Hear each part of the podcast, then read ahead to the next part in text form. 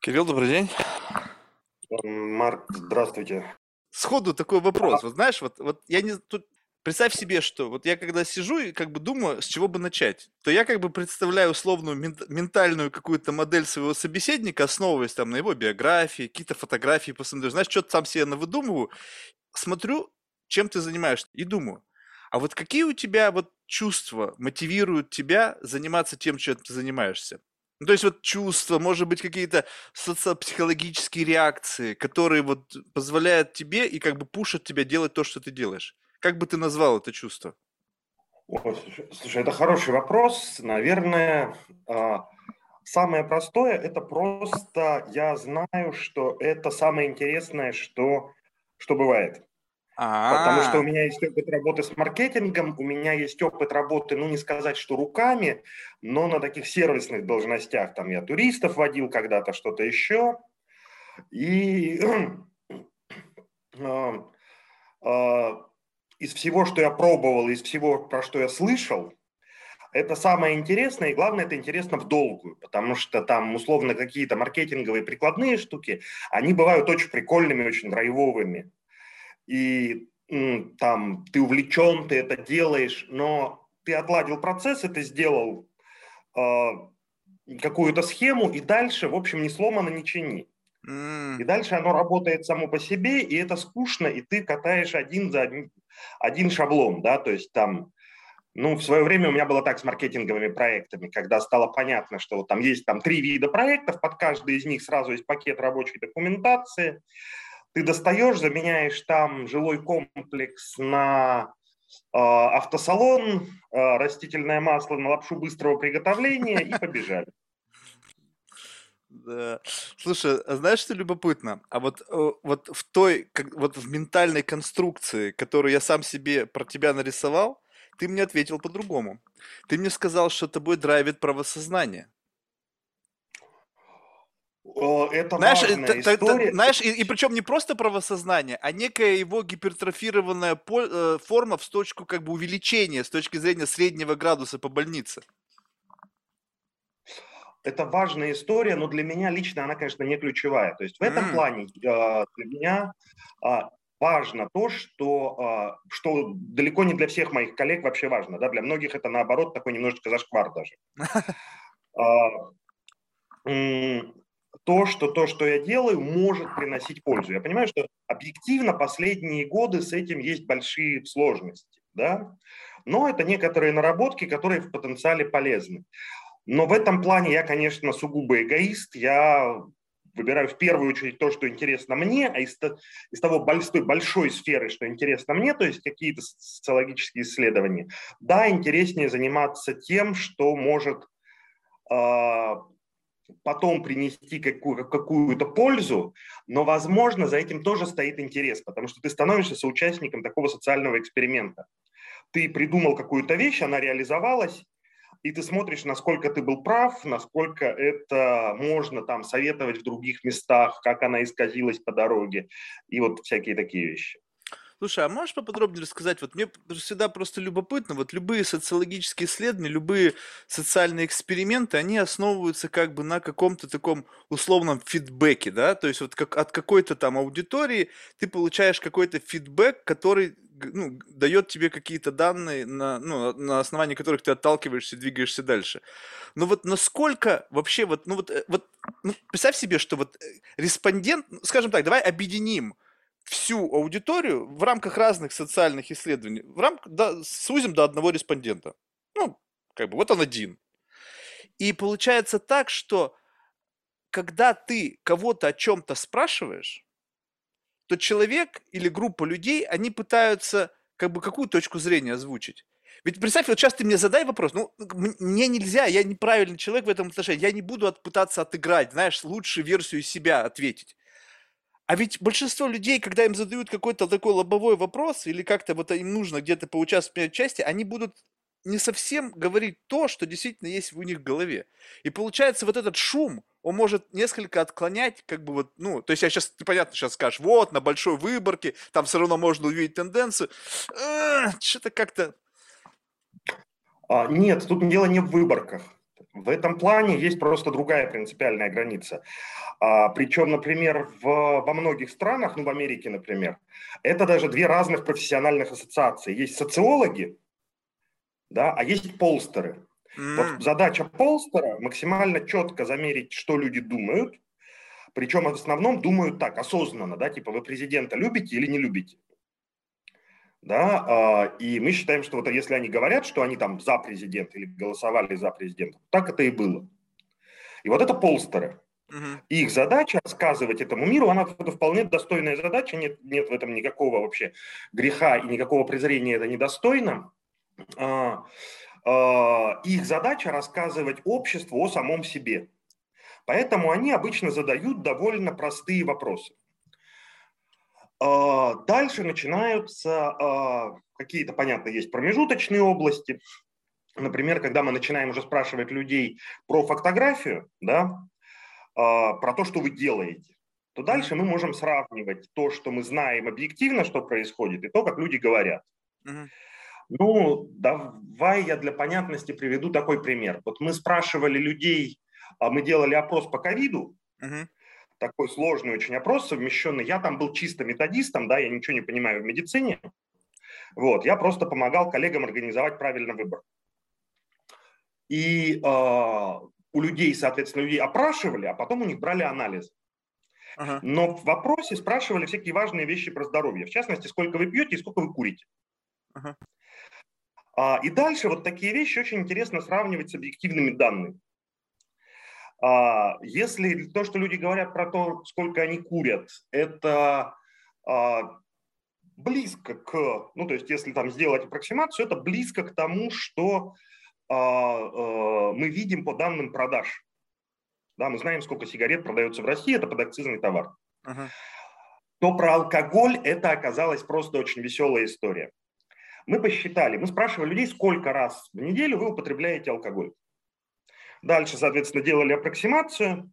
И получается, что даже если алкоголь употребляют все взрослые люди без исключения, если не пьющих петербуржцев в природе не существует, как учит нас Сергей Шнуров, вот, то а, за один присест, вот один раз сев, средний петербуржец выпивает 650 миллилитров водочного эквивалента.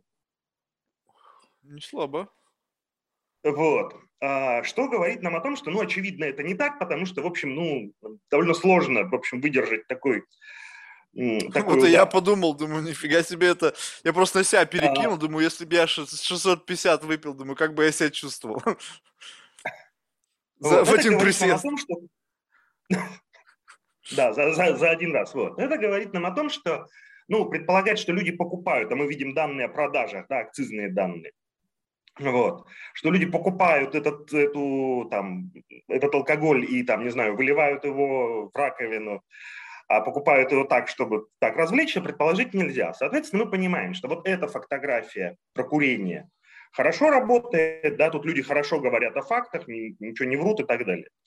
А про алкоголь люди говорят неправду. Слушай, подожди, а может быть, знаешь что, вот у меня большой бар дома, у меня бутылок Блин, у меня постоянно кто-нибудь ко мне приходит У меня бутылок 40 стоит разного алкоголя. Он, он же куплен, но не выпит. Сигареты обычно да, ты покупаешь, ты куришь. Ну, то есть, нафига ты их купил? Ты их на полку положишь, завтра покурю. Нет, ты куришь постоянно. Алкоголь может храниться долго достаточно. Да, но Соответственно, может быть, вот это там... вот и есть тот гэп, где вы увидели разницу? Предположить, что там, мы можем предположить, что там пятая часть алкоголя покупается в запас, ну там, ну это максимум, да, но скорее всего гораздо меньше. Да, основная масса алкоголя, она покупается и выпивается. Иначе у нас бы постоянно рос вот этот э, набор барного алкоголя. Да? Если это стабильная ситуация, у нас бы сейчас треть всех квартир в Петербурге была бы забита бутылками с невыпитым алкоголем. А-а-а. Вот, поэтому нет, к сожалению, вот такие э, домашние запасы, они на общую картинку не влияют потому что иначе эти запасы бы постоянно росли. Вот. Возвращаясь к нашему там, основному вопросу. Соответственно, вот это социологи уже любят больше, когда мы спрашиваем про факты. Там типа, э, украли ли у вас что-нибудь за прошлый год? Сколько сигарет вы э, выкуриваете. Там в свое время у меня был, конечно, совершенно маркетинговый проект, это, но это был первый мой проект, который меня потряс, когда мы спрашивали у людей, сколько они съедают колбасы определенной марки. И заказчиком у нас был производитель этой колбасы, и он точно знал свои продажи. Вот, и когда мы, мы к нему пришли, мы не знали его продажи. И сказали, вы продаете там вот там примерно там от, от 500 до 550 тонн в день. Он сказал, да, типа, да, это так. Вот. И задача изучать то, фокуси, использовать, скажем так, использовать те переменные, как, с которыми можно работать, где у людей нет стимула врать, это первый такой самый простой шаг. Но mm. дальше мы начинаем работать с э, более сложными данными, потому что наряду с простыми опросами на тему там любите ли вы президента или э, как, как вы относитесь к сипулькам, да, существуют более сложные методы, которые я бы разделил на две группы. Во-первых, это история, это то, что человек делает не осознавая, да, ну, например, не думая, что он производит в этот момент данные. Ну, например, я пошел, зарегистрировал рождение ребенка. Угу. Я произвел данные, с которыми потом будут работать социологи. Шансов, что я зарегистрировал фальшивого ребенка, не очень много. Шансов, что я э, там прожил с ребенком какое-то долгое время, его не зарегистрировал, в России тоже не очень много, потому что без свидетельства о рождении никуда не денешься. И в современном мире таких данных очень много. В нашей сфере, в исследованиях права и правоприменения, их просто очень много. Это приговоры, уголовные дела и так далее, и так далее. Да, там есть свои неточности, но если напис, есть документ, который свидетельствует о том, что человек уехал в тюрьму, с вероятностью там 99 плюс процентов, это правда. И это вторая группа, вот одна, это то, что люди производят, не осознавая, что они а, производят данные, это и есть та самая data, которую люди делают для своих целей там, да, вносят данные приговора в свою базу данных, чтобы проверять, все ли у них хорошо и никого не потерять. А вторая – это интервью, это разговор с человеком обстоятельный, и, казалось бы, это для твоей критики максимально уязвимая история. Тут-то человек уж точно будет рассказывать про себя хорошее, доброе и так далее. А, и здесь тоже есть а, такой выход, а, очень понятный для всех социологов. Мы никогда не смотрим на одного человека. И если мы видим, что либо в ситуациях, которые этически нейтральны, ну, например, там классический вопрос, да, если бы я взялся изучать сейчас авторов подкастов, uh-huh. вот, я бы спросил тебя, uh-huh. там, я ничего не знаю про подкасты, я свежий дурак с мороза, э, расскажи мне, Марк, как устроен твой, твой день? Вот с утра и до вечера. Как был устроен вчерашний день? А, понятно, что, возможно, там будут какие-то моменты, которые ты будешь скрывать, искажать и так далее. Угу. Но основная масса историй, она будет э, более или менее точной. И когда я поговорю с десятью авторами подкастов, я буду примерно представлять, какие ключевые элементы. Я буду понимать, что один там тратит на подготовку 4 часа, а второй 15 минут. Но я буду понимать, что это важный элемент вашей работы. Или наоборот, неважный. Наоборот, я не услышу этих упоминаний. И с этой точки зрения, кстати, завершая уже длинный рассказ, а, очень важно не столько то, о чем люди говорят, сколько то, о чем они не говорят, о чем с нашей точки зрения они должны были бы говорить. Mm. Ну, например, а, мой, простой, мой любимый пример, когда я, мы изучали следователей, следователей МВД, а, истории, которые почти никогда не рассказываются, это истории, которые занимают процентов, наверное, 70 экранного времени в, а, во всех сериалах. Это история про то, как они приезжают на место преступления. Вот. Это вот какая-то такая сфера, которая для них, ну, это вот это такая тупая рутина, никакого там драйва нет, это вот мы приехали, отписались, уехали. Да, и там из трех часов рассказа о своей работе человек посвящает этому формату работы там несколько минут. И я понимаю, что на самом деле следователь, наверное, делает не то, потому что если человек чему-то много посвящает времени, у него есть много что про это рассказать. Вот, поэтому в результате социолог – это не тот, кто транслирует общественное мнение. Социолог – это тот, кто довольно кропотливо на очень разных данных конструирует, реконструирует какие-то кусочки социальной реальности. Mm, то есть, получается, вы смотрите как бы на то, чего, чего не достает в общей картине. И получается, если есть какой-то big picture, есть данные, которые формируют там какое-то там э, наполнение, но есть какой-то выпавший кусок, который, по сути, по его количеству, ну, один из значимых, но ничего об этом нету, значит, это самое важное, что наполняет этот процесс. Это одно из самых важных, да, то есть это вот одна из таких важных историй, э, там, ну, еще, опять же, из анекдотов про тех же следователей, да, ты вот их спрашиваешь, такого следователя МВД, типа, чем вы обычно занимаетесь? И такое пошла история про какой-нибудь сложный грабеж, который они там месяц расследовали. Такой, угу, окей. И у тебя сформируется картинка-то в голове. А потом ты говоришь, хорошо, а расскажите, что вы делали вчера, вот так, по часам. У вас же вот есть вот рабочий блокнотик, да, что, что вы делали? Ничего такого нету. Сидел в кабинете, принял этого, сидел в кабинете, принял этого, подготовил такую бумажку, сходил на совещание, подготовил такую бумажку.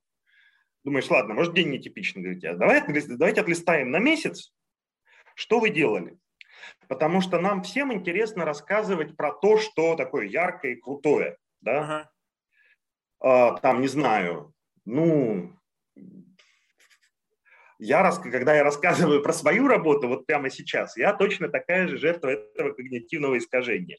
Я рассказываю там про красивые истории из интервью, вот. Я не рассказываю, как потом ты там примерно столько же времени тратишь на то, чтобы организовать их расшифровку, прочитать, разметить, э, как ты сидишь, читаешь литературу и так далее, и так далее, потому что вот такая красивая полевая работа, она занимает там, ну, 3% времени, 5% времени. Mm. А все остальное это что-то другое. Слушай, очень любопытно. То есть, я просто, понимаешь, у меня э, как бы вот, э, как человека, ну то есть по сути вы э, создаете такой сценарий, в котором так или иначе ложь будет ясна. Ну, то есть вы просто, когда задают вопросы там, за кого вы голосовали, знаешь, большинство людей даже если они голосовали, скажут, что я голосовал, но это же не значит, что он как бы действительно верит в этого человека или еще что-то. Ну, просто сделал выбор и все. Он может сам не осознавать этого. То есть вот мне это всегда было интересно как бы докопаться до вот, до вот действительно какой-то самых начальных вот этих вот корневых установок. То есть почему? Почему? Где причины и следствия? Где вот зародилась вот этот вот маленький какой-то импульс, который позволил тебе сделать это. И вот мне кажется, в этом отношении социология очень интересная вещь, потому что же ну, объектов для изучения ну, очень много. И наверняка каждому из этих объектов уделяется очень много внимания. Вот ты просто сфокусировались вы там на, на судебной системе. И вот просто любопытно, я как-то, как-то, э, по-моему, ну, не знаю, когда, как-то читал про характеристики человека, которого высокий уровень правосознания, и условно, как бы даже не правосознание, а более законопослушного человека, идеального персоналитис, и наоборот, преступник какой-нибудь там с девиантным поведением. И там что любопытно. Вот представь себе, вот сейчас бы, вот если бы тебе спросили, Кирилл, вот как вы думаете, вот в России отношение людей, ну, такой средний градус по больнице, к э, органам государственной власти, правоохранительным органам и так далее, оно какое? Положительное в целом или отрицательное? Вот, вот это, это идеальный вопрос, спасибо. Значит, э, ответ на него такой. Это лучший вопрос, потому что он идеально бессмысленен. Нет, ну просто и, и в, в зависимости от того от ответа я тебе скажу, какой группе, по мнению автора, принадлежит ответ, который ты дал. И ты мне будет любопытно, совпадет он с твоим мнением на этот счет или нет? А, он а,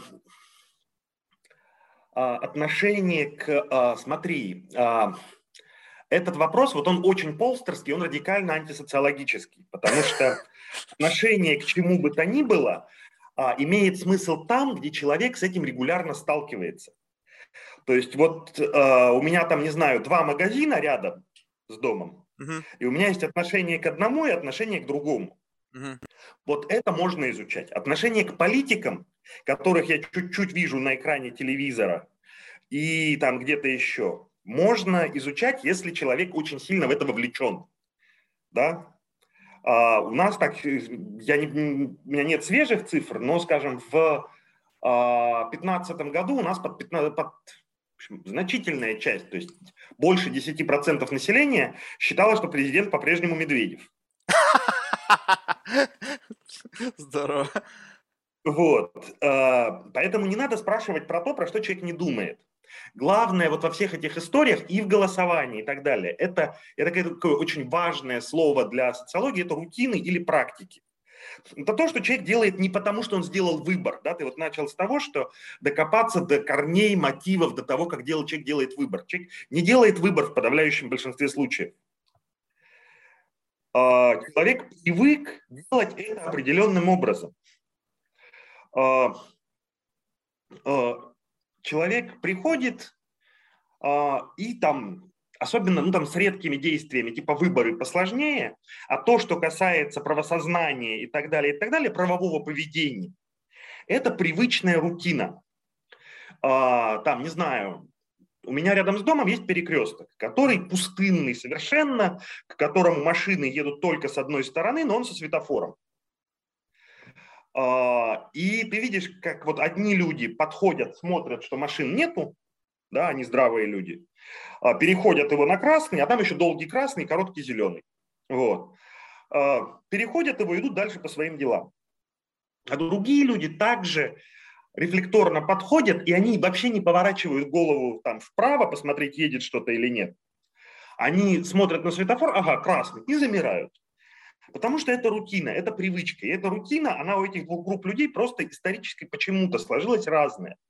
И это могут быть как какие-то сознательные решения с какой-то вероятностью когда-то давно, так и масса факторов, которые вообще к таким осознанным вещам а, не имеют отношения. Ну, например, с теми же светофорами есть, например, такая, а, наблюдалась такая закономерность. Если человек а, из среды с высокой неважно почему, в силу культуры или в силу того, как организовано городское пространство, с культурой высокоскоростного вождения, да, он будет стоять на красный да, и, ждать, и ждать зеленого.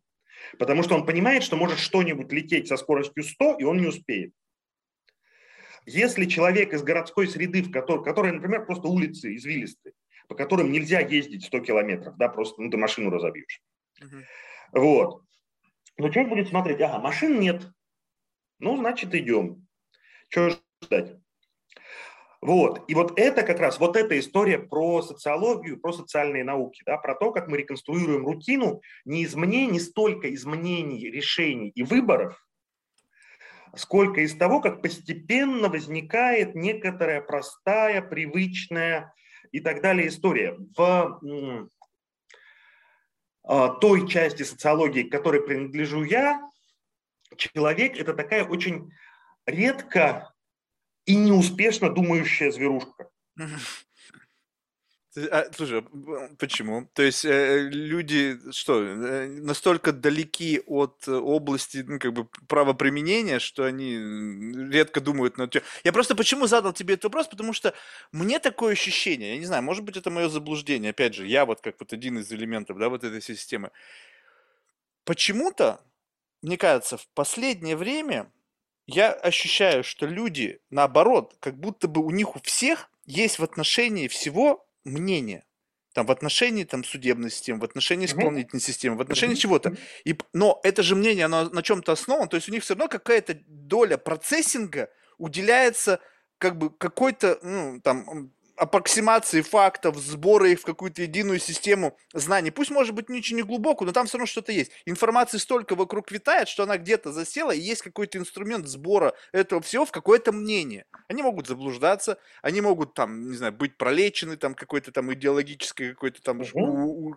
Либо, либо они могут быть, как бы, знаешь, вот в целом сильно в этом уверены. Вот, по-моему, же там есть, а, а, как это, обыватель с точки зрения и отношения человека, потом, значит, академик с точки зрения изучения, вот то, что ты чем занимаешься, и профессионал, это когда человек из профессии.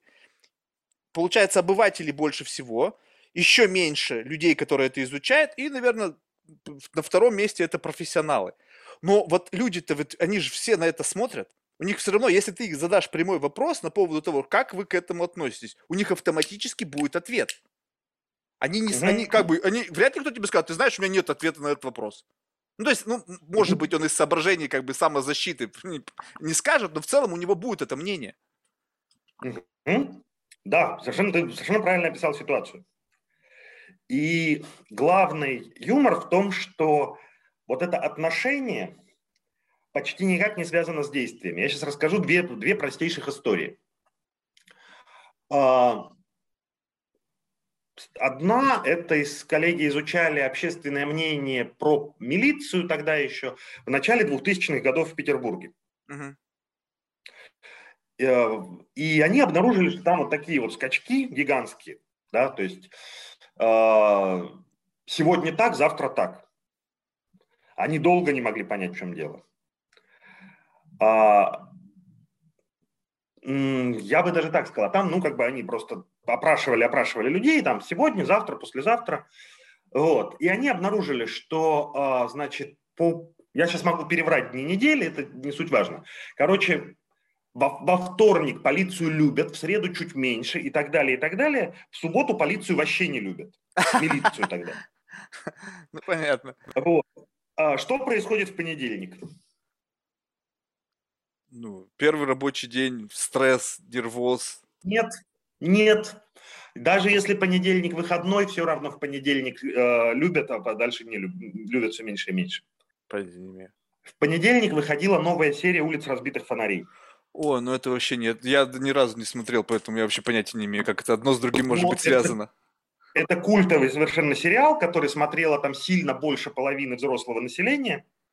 Вот, и который, несмотря на то, что он чернушный, он такой, но он очень по-человечески, ты прям начинаешь любить всех героев к одного. Mm. То есть, вот. А, вот эти мнения, они меняются очень-очень быстро. Причем как под воздействием иногда, редко, каких-то фактов, так и под довольно простым медийным воздействием. А, поэтому вот как раз мнениями, условно говоря, занимаются вот эти специальные опросные люди, которые полстеры. Mm. Это тоже интересный фактаж, да? А, но точно так же, как человек может рассказывать про то, как там российское образование погибает от бедности, бла-бла-бла-бла-бла, а, российская школа, а, учитель, да, потом mm. ты спрашиваешь, это мнение, да, про российскую, российское школьное образование, причем мнение профессионалов. А, дальше ты говоришь, окей, ну в какой-нибудь небедной школе, такой середнячковой, дальше ты говоришь, окей, а вот вам для нормального ведения э, занятий, что не хватает? И человек такой, ну, вроде бы ноутбук старенький, ну, как бы презентация тянет, проектор, ну, можно поновее, но тоже, в общем, есть. Доска белая, маркеры есть, э, там, да, я сейчас описываю хорошую школу, но вот учитель из такой хорошей школы э, тоже будет, э, его действия, его конкретные решения будут очень плохо соотноситься с его мнением. И достаточно часто так заблуждаются и профессионалы. А, моя любимая история такая. Много лет, я почему ее рассказываю, потому что сам был в рядах этих заблуждающихся. Эту историю транслировал. Много лет нам говорили, что перегрузка российских судов связана с большим количеством необоснованных исков по гражданским делам. Uh-huh. То есть люди несут и несут необоснованные иски и адвокаты, и судьи, и, в общем, вот все говорят, типа, Блин, знали бы не в Америке сколько таких исков. А, нет, и в Америке их очень немного, могу потом рассказать почему. Вот. А потом мы смотрим на статистику и понимаем, что 98,3 по состоянию на 2019 год исков удовлетворяются. Значит, остается два объяснения. Либо суды массово удовлетворяют необоснованные иски, что бред. А, либо суды а, не завалены необоснованными исками. Эти иски могут быть дурацкими, ненужными, какими угодно, но они не будут необоснованы. Да, в Америке этот уровень по гражданским делам близок к 50 на 50. И это как раз считается относительной нормой, потому что, ну вот как бы понятно, у людей спор, они оба считают себя правыми, Не, мне кажется, просто в Ну, Америке необоснованность, э, она как бы такой фактор какой-то, мне кажется, там все можно обосновать.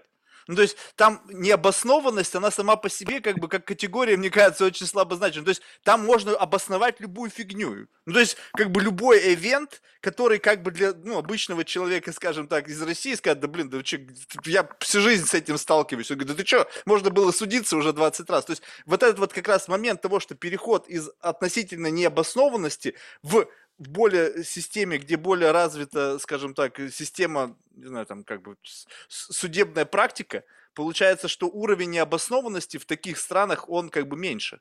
Потому что там все можно обосновать.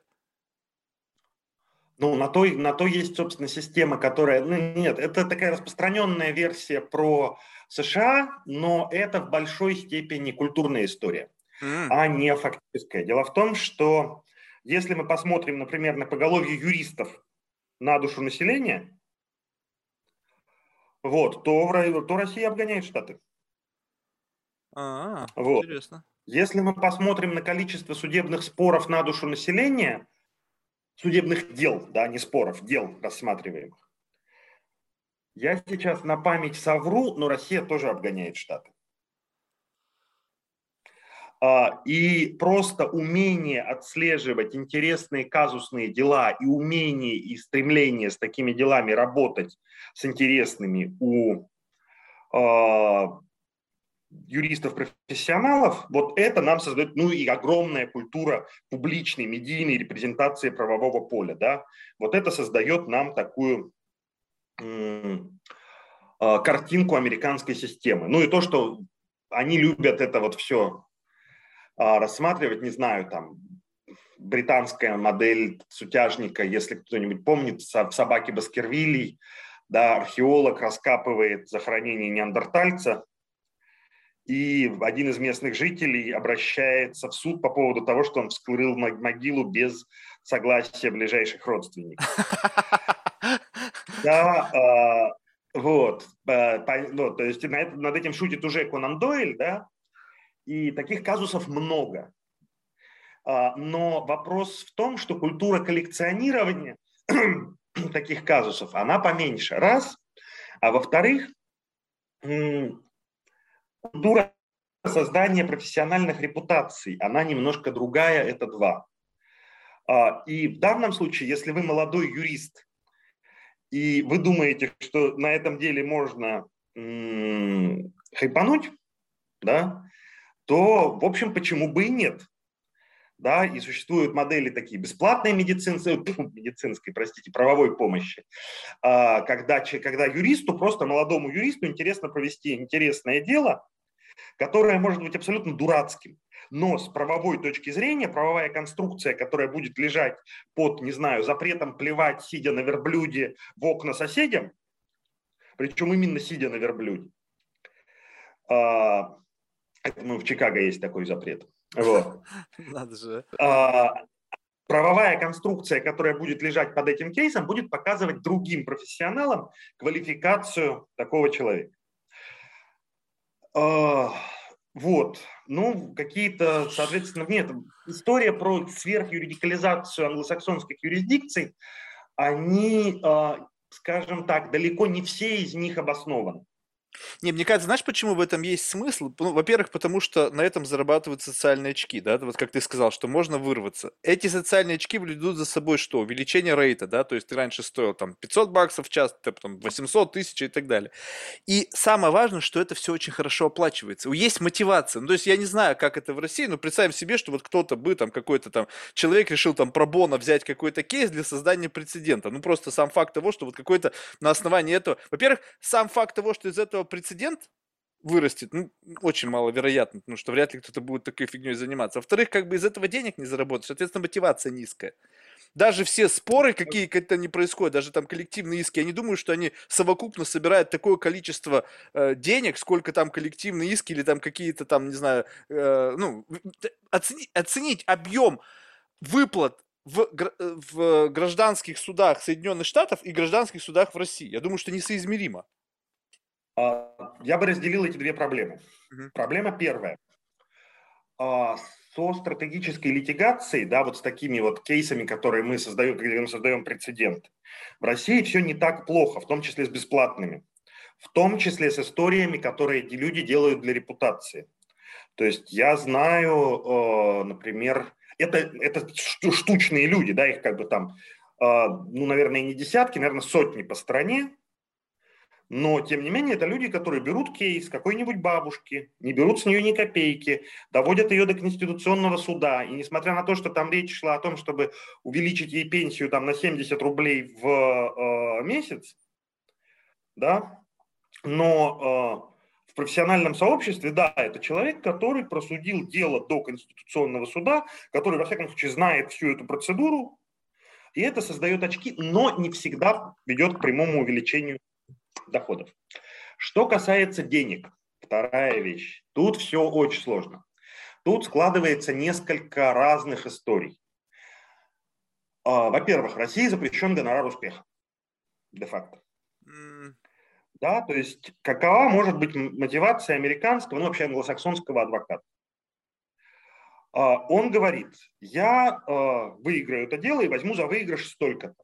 Если он его выигрывает, то э, истец, ну, выигравшая сторона, не обязательно истец, ответчик, подсудимый, э, говорит суду, э, я должен за то, что была доказана моя правота, правота-то не оспаривается, да, за то, что я был вынужден доказывать свою правоту, я потратил на это вот такие-то деньги, мой противник, который не согласился изначально на мои требования или там предъявил необоснованные требования, должен мне эти деньги компенсировать. И там есть, конечно, какие-то истории, когда это сокращается, но если человек ставит разумный гонорар успеха, Ой, у меня, к сожалению, в голове только данные за середину 90-х годов. В Нью-Йорке это было что-то по уголовному делу, это было что-то порядка полутора тысяч долларов. Да, по э, мелкому уголовному делу, по. Mm. Да, то есть адвокат мог попросить гонорар успеха, и, в общем, э, государство выплачивало, ну, поскольку по уголовному делу обвинение, обвинение как правило, представляет штат Нью-Йорк. А, но, с другой стороны, если э, да, ну, то есть, если там, если там у него 10 мездомина, там сидят какие-нибудь, там, не знаю, торчки, то, в принципе-то, с десятки-то по полторы тысячи, почему не брать-то? Вот ну, тебе если он выигрывает. Ну да, ну если так, он выигрывает. Ну естественно, ну то есть как бы я просто тогда понимаю, почему вот. многие как бы это, достаточно большое количество адвокатов, которые вот пробона работают.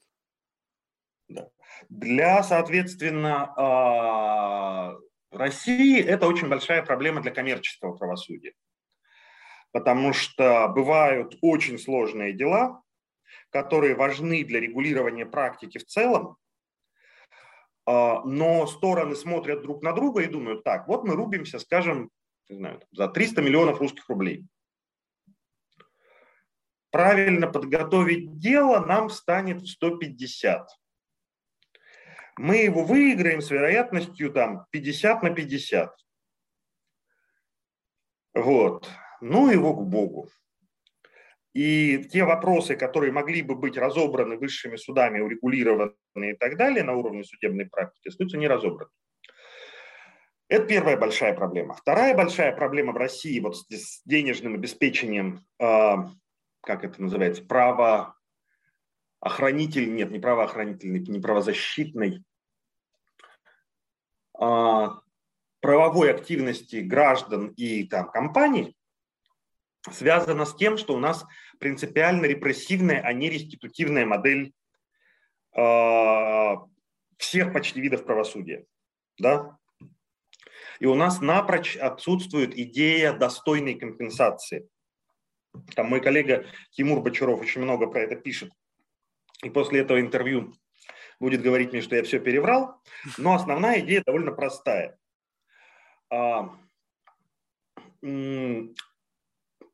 А, ее проще всего разбирать на том, что называется э, деликт.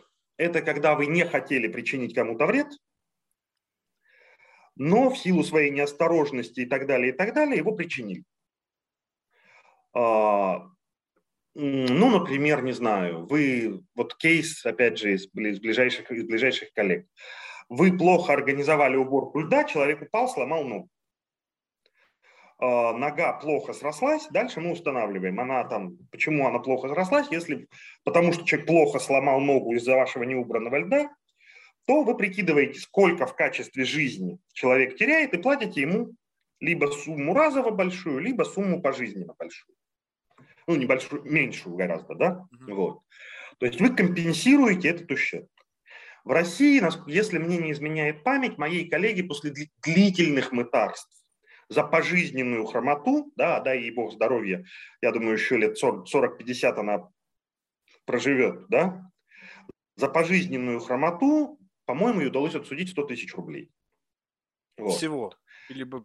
Всего. Разово. И это базовая проблема. То есть а, это и с трудовыми травмами и так далее, и так далее. Либо это перекладывается на государство, и государство платит пенсию, как правило, очень маленькую а, человеку, который получил травму, пенсию по инвалидности.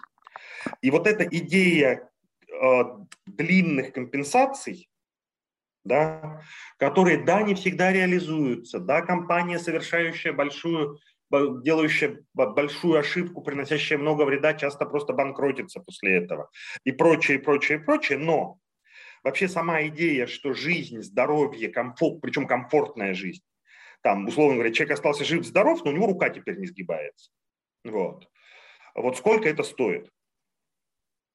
Там, условно говоря, там стоит пятую часть его дохода или там десятую или, или половину его дохода. Вот. Э, вот этой культуры компенсации нет вообще. Ровно поэтому у нас точно так же устроено все э, право, которое касается регулирования. То есть вместо того, чтобы, там, не знаю, кто-то, не знаю, ты пошел, съел шаверму, отравился. Угу. Вообще-то в системе здорового человека это тебе нужно заплатить компенсацию, эта компенсация должна быть достаточно большой, чтобы в следующий раз человек не делал гнилую шаверму. В России идея отсудить денег конкретному отравившемуся за шаверму, она просто фрустрирует и судей, и адвокатов, и всех остальных. Да, российская модель – это послать туда Роспотребнадзор, чтобы он все проверил и наложил штраф. Он найдет нарушение, безусловно, всегда находит. Безусловно, наложит штраф. И эти деньги уйдут государству. И вот вся система управления, вся система компенсации, она у нас, а, ну то, что называется репрессивная, а не реститутивная. Ну, ну да, и это наказание, а не компенсация. Любопытно. Слушай, а ты знаешь, вот еще что любопытно, вот, э, ну опять же, если уж мы как-то так взяли за сравнить одно с другим, да, вот э, я просто на себе это пережил. Ну то есть э, детство было такое очень специфическое, ну, какие-то совершенно разные круги общения, и получилось так, что один из кругов общения, связанный был с, ну, с занятием спортом, там были вот в то время криминалитет, они же были тогда такие альфа-самцы, все модные, там непонятно, то ли бизнес, то ли криминал. Ну и, в общем, и, но когда ты забываешь о том, кто они, и они просто люди, с которыми ты занимаешься спортом, общаешься на какие-то темы, то это просто люди. То есть у тебя нету вот этой ощущения нерукопожатности. Ну и когда ты живешь, ты как бы, ну, как-то в какой-то в голове имеешь, окей, есть вот такие люди, которые приступают закон по тем или иным причинам, у них там моральный компас сбоит, там еще что, ну, в общем, низкий уровень правосознания, ну и так далее. И ты как бы, ну, ну такие люди есть. То есть, что греха таить. И вот ты уезжаешь в Америку, а там совершенно другое. Ну, понятно, что на разных уровнях. Сейчас я не говорю, что в Бронкс поедь, там, наверное, тоже до сих пор сейчас, блин, что даже, там 100% до сих пор сейчас некоторые там банды, они как бы до сих пор, как бы внутри этого комьюнити есть определенная иерархия, где он считается, что он классный, крутой, потому что он там член банды. Но в целом уровень отношения общества к любому приступившему закон очень серьезный. Ну, то есть ты можешь быть классным другом, тебя все любят, обнимают, все здорово. Завтра не знаю, там, фелони или там еще что-то, и причем как бы, ну, что-то, что еще разошлось массово, все, не рукопожатный. Никто не берет трубки, все, то есть ты как бы исключаешься из списка друзей. То есть и это как один из таких достаточно серьезных факторов, которым многим людям говорят, блин, я просто не хочу этого, не потому что я, даже не, не в смысле того, что я не хочу приступать к закону, а просто сам факт, что это сопряжено не только с наказанием, как возможно, там есть какой-то тюремный срок или какие-то там выплаты, это сопряжено с неким завершением жизненного цикла нормального, полноценного. Там у тебя будут проблемы во всем, начиная там, ну, в общем, все запреты, куча всего. И вот в этом отношении, вот за последние 20 лет, как вот ты считаешь, по собственному ощущению, вот в России изменилось вот это вот ощущение криминалитета, вот это вот такая какая-то некая наивная романтизация, э, знаешь, вот, того, как вот люди относятся к представителям криминалитета. Не каким-то таким жуликом, мелким воришкам, а в целом, вот, вот как концепция такая. Есть ли, растет ли вот увеличение уровня как бы резкого отрицания? Либо все-таки как бы, а, ну да, есть, есть и такие. То есть нету нерукопожатности вот такой вот. Mm, ну, на самом деле, на этот вопрос мне очень легко ответить. Я не знаю. Потому что... То есть вы не проводили такое исследование? Нет, нет, нет. Это, ну, дело в том, что эта история очень неравномерная сразу в нескольких измерениях. Но это, если так вот по-умному сказать, то есть это оценочное отношение к социально-правовому поведению. Вот смотри, а, оно будет, понятно, очень сильно э, варьироваться по социальным слоям раз и по, собственно, тому, что это за преступность два. А, потому что такого, таких генерализованных вещей очень мало. Да, типа он приступил закон. Да? Да, не бывает такого. То есть это каждый раз, то есть такие, такое отношение, вот он приступил закон, оно возможно тогда, когда а, это какое-то рутинное событие. Типа, а, ну не знаю, вот в моей школе он колется, да, там колется много людей, ты вот каждый день видишь этих людей, у тебя есть к ним обобщенное отношение. Mm. Вот. Ну, в Америке их больными называют, их вряд ли называют преступниками. Давай какой-то другой пример. Да, нет, есть... нет, нет, я, я просто привожу пример какого-то частотного события, которое, там, не знаю, э, вот там в любом небольшом городке, где все друг друга знают, будет вот, вот эти бухают, эти не бухают. Да, я сейчас не про преступление, а про то, про примеры вот каких-то частых характеристик, да, вот, этот бьет жену, этот не бьет жену. И мы вот ко всем, кто бьет жену, мы относимся плохо. Или мы говорим, что ну всякое бывает, бьет, значит любит. Но, как правило, речь идет все-таки о разборе персональных дел. Да, у меня там, например, не знаю, ты задал вопрос про личное, я тоже тогда отвечу там, непрофессиональными личными примерами. У меня есть хороший приятель, который там где-то году, наверное, в 97-м а, подломил ларек с а, знакомыми и там на несколько, на полгода, по-моему, сел. Сейчас он руководитель структурного подразделения большой государственной компании. И тут а, с него потребовали справку о несудимости, почему-то раньше не проверяли. И у него всплыло это дело. Он был в ужасе. Да, он понимал, что вот он сейчас придет, и у него директор, и, в общем, про это все узнают. Вот, и директор его вызывает и говорит, слушай, типа, там, а ты что было-то? И он говорит, ну вот так и так, в 17 лет, жрать нечего, подломили ларек, вынесли продукты, прямо у себя же во дворе. Вот. Он говорит, да, прикольная история. Типа, иди работай. Во, вот, вот я тебе об этом и говорю. Вот в, в Америке бы не прокатило, только бы справка, даже бы не стали спрашивать за что. Все, гудбай. Все. Нет, нет, нет, нет, совершенно, это совершенно не так. Вторая история. Блин, я сам с этим сталкивался. Пандан. Университетский городок, ЮПен. Ага. Ой, не ЮПен, Penn State. Значит, а, приезжает молодая семья. А, и, а, соответственно, папа, мама, ребенок очень такое комьюнити, ну, то есть это университетские профессора, это не люди с улицы. Да, там, ну, профессора, сотрудники лаборатории и так далее. А, и,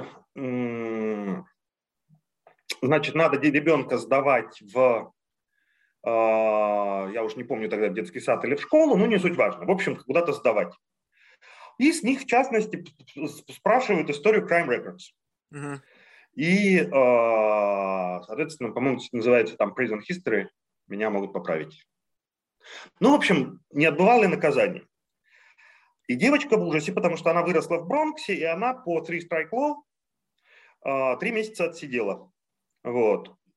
Там типа ношение оружия, мелкий грабеж, разбитое что-то. Вот. Она приносит, ее вызывает, соответственно, а, не директор школы, ее вызывает, школа была, да, ее вызывает школьный совет. Вот, то есть это часть частично родители, частично педагоги, частично кто-то еще.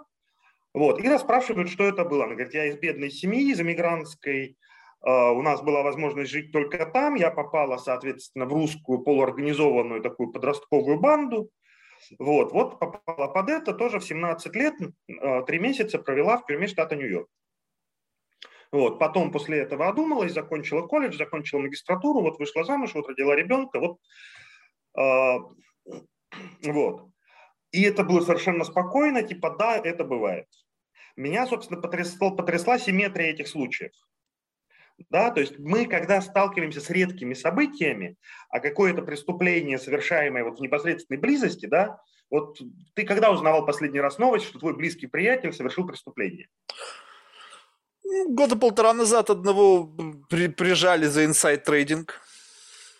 Ну, как вот. бы non-violent crime, но все равно как бы ну, узнал, да. Но я тебе почему начал об этом спрашивать? У меня вот это был человек из такой как бы группы знакомых моих, многие просто обрубили контакты. Я говорю, вы что, гоните?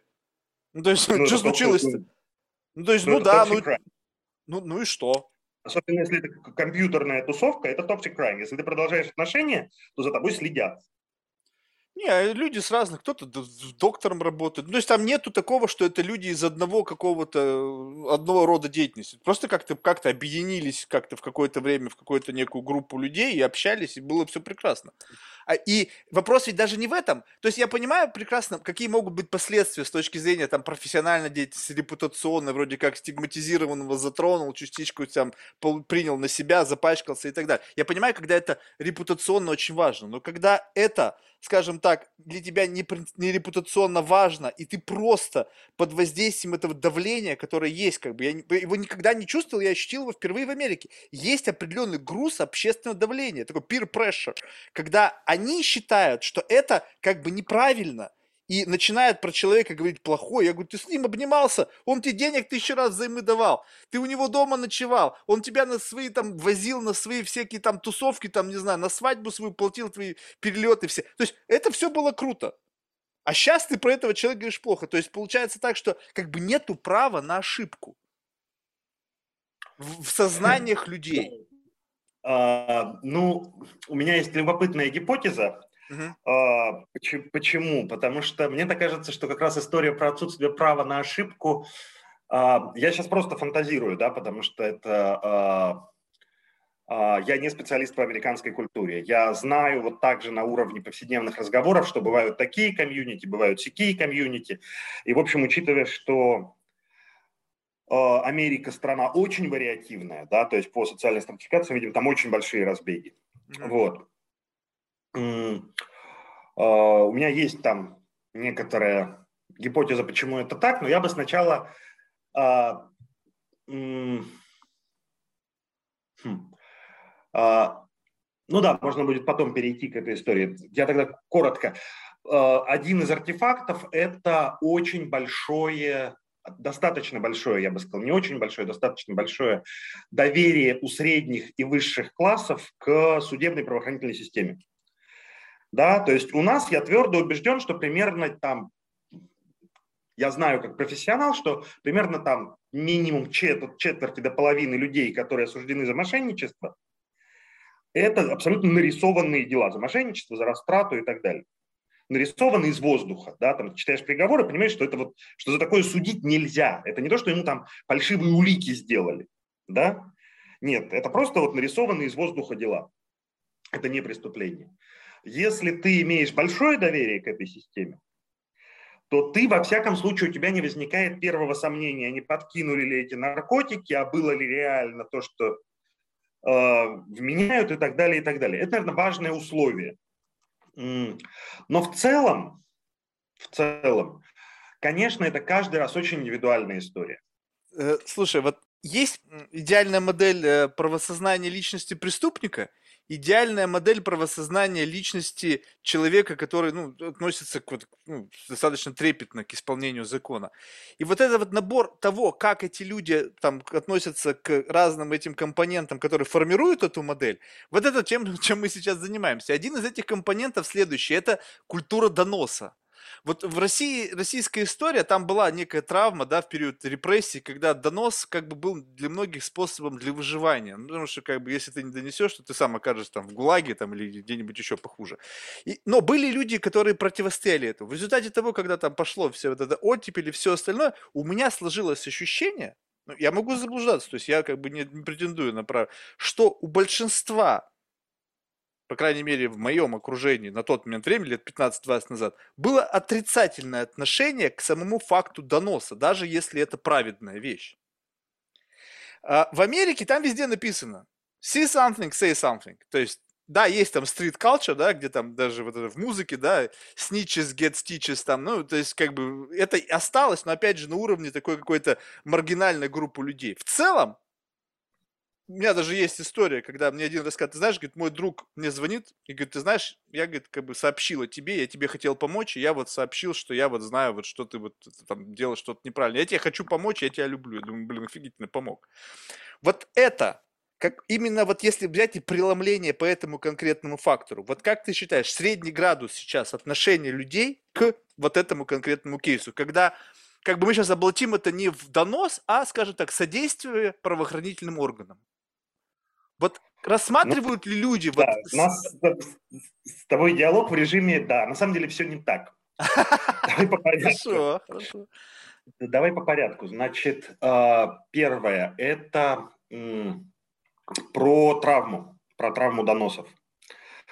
А, историками очень хорошо доказано, что это просто ложь выдуманная. Mm, интересно. То есть вот эта история, кто-то же написал 10 миллионов доносов, это формула, которая пыталась переложить ответственность государства на граждан. Если мы открываем, есть исследования, я сейчас на память не назову авторов, да, но есть историки, которые просто статистически обрабатывали следственные дела, там этих доносов нет физически. Mm. То есть представим себе, что как бы зачем-то следователь, имея донос, в дело его не подшил. Ну, дураком же надо быть. В смысле, следователь должен быть дураком. Угу. Вот. Поэтому это миф. На доносы опирались проценты дел. Да, то есть не каждая десятая меньше. Угу. Основа большого террора – это работа по социальным группам, по картотекам и так далее, и так далее. То есть тебя берут не потому, что э, на тебя кто-то что-то написал а потому что, там, не знаю, там вот у меня западноукраинская фамилия, у тебя...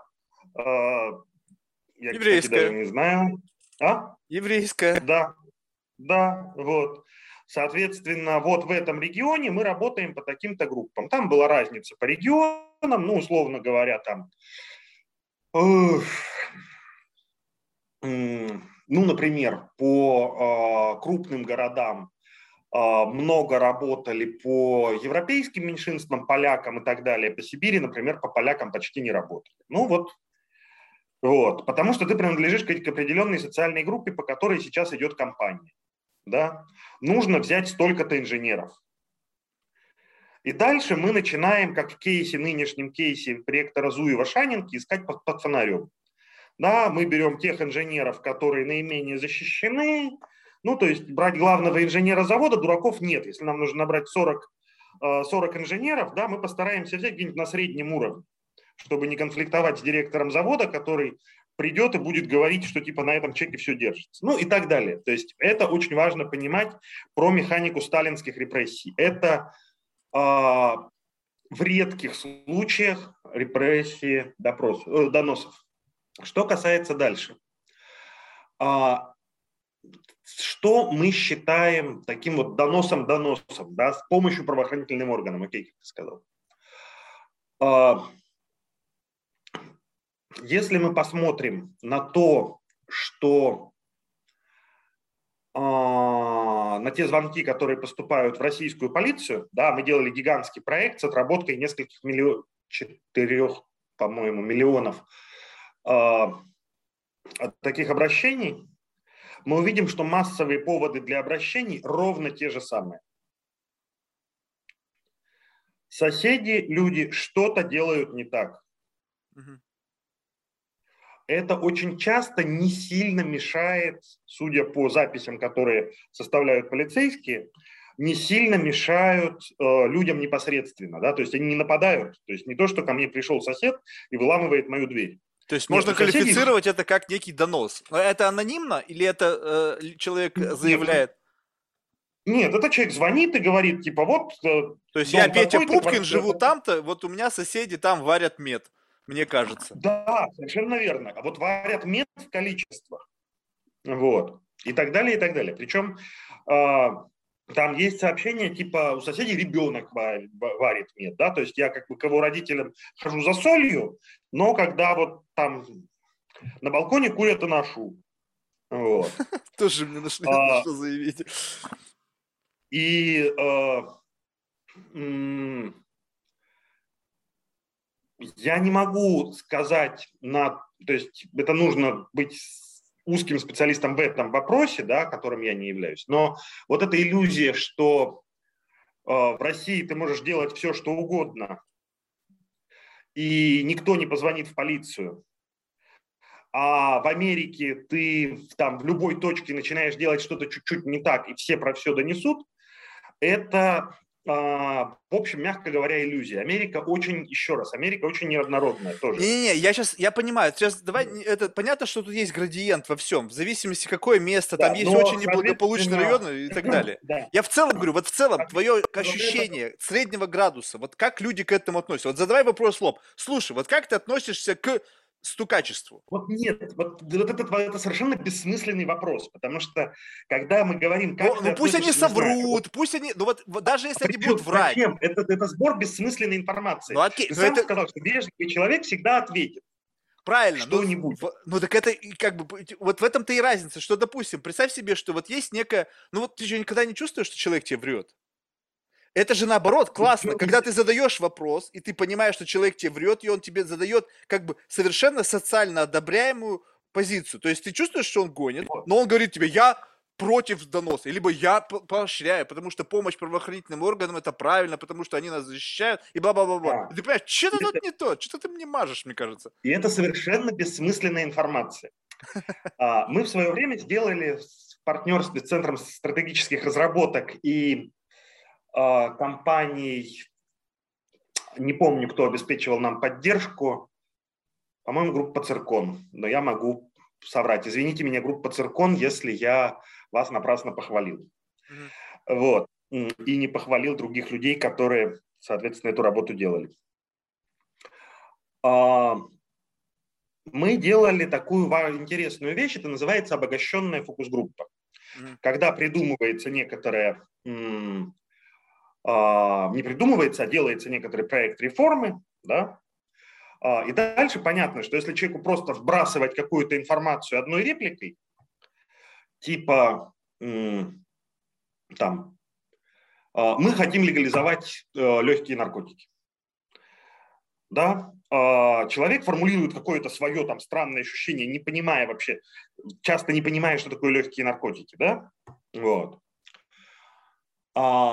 и дает вот такой короткий ответ там в телефонном интервью или на улице или, или в квартире. А обогащенная фокус-группа – это ситуация, когда там есть от 5 до 15 человек, которым дали 10-15 страничек текста, написанного понимаемым языком, то есть там это не законопроект, нет, это нормальное такое, то, что может понять э, развитой семиклассник. Угу. Вот. А, заплатили им за то, чтобы они это прочитали, и потом мы с ними обсуждаем, да, вот, как бы моделируя ситуацию, что вот мы провели хорошую э, кампанию по продвижению, тех или иных идей. Вот как люди, насколько люди готовы воспринимать такую аргументацию, такую аргументацию и так далее. Соответственно, мы говорили о, э, и о наркополитике, и о пенитенциарной политике вот в тот раз. И я вел там одну или несколько, я сейчас не помню, таких, таких групп. И э, сначала люди как-то реагируют на общие меры, типа нет, вот там наркотики зло. А, ты начинаешь их спрашивать, окей, давайте обсудим, у кого какой был опыт вообще столкновения с а, потребителями наркотиков. Просто расскажите вот там, последнее, что было в вашей жизни, если оно вообще было. А, как вы относитесь к этой ситуации? И человек начинает говорить вещи, которые вообще не соотносятся с тем, что он сказал до этого. Да, то есть, э, еще раз, к редким событиям можно любить или не любить, там, не знаю, предпочитать э, Макдональдс или Бургер Кинг. Да, это повседневные выборы, это устойчивые выборы. Когда это редкое событие, например, покупка машины или принятие решения донести, не донести на друга. Это глубоко укорененная штука, которая укоренена в таком количестве контекстов, что попытка изучать это на уровне простых мнений – да, типа ты вообще одобряешь доносы или не одобряешь, это сбор бессмысленной информации. Да, у меня есть, например, коллеги, которые э, меряют культурность всякими разными способами. Интересно как. Да, то есть культурное потребление. И у них вопросники всегда есть, э, они спрашивают, как вы относитесь там, к Александре Марининой, к Борису Акунину и так далее, и так далее. Там нравится, не нравится, и вообще не знаю такого автора, или там слышал, но не читал, что такое. И там они всегда добавляют некоторое количество вымышленных писателей. Там писателей, я не помню, режиссеров, еще кого-то. Вот. И куча народу как-то к ним относится. Mm. Да, при том, что как бы они не выбирают фамилию Иванов. Да, вот. Но там они выбирают фамилии, которые, очевидно, редкие. Мы точно знаем, что там никаких сколько-либо какими-нибудь тиражами издававшихся писателей с такой фамилией не было. А Слушай, а люди ну, я его очень согласен. любят.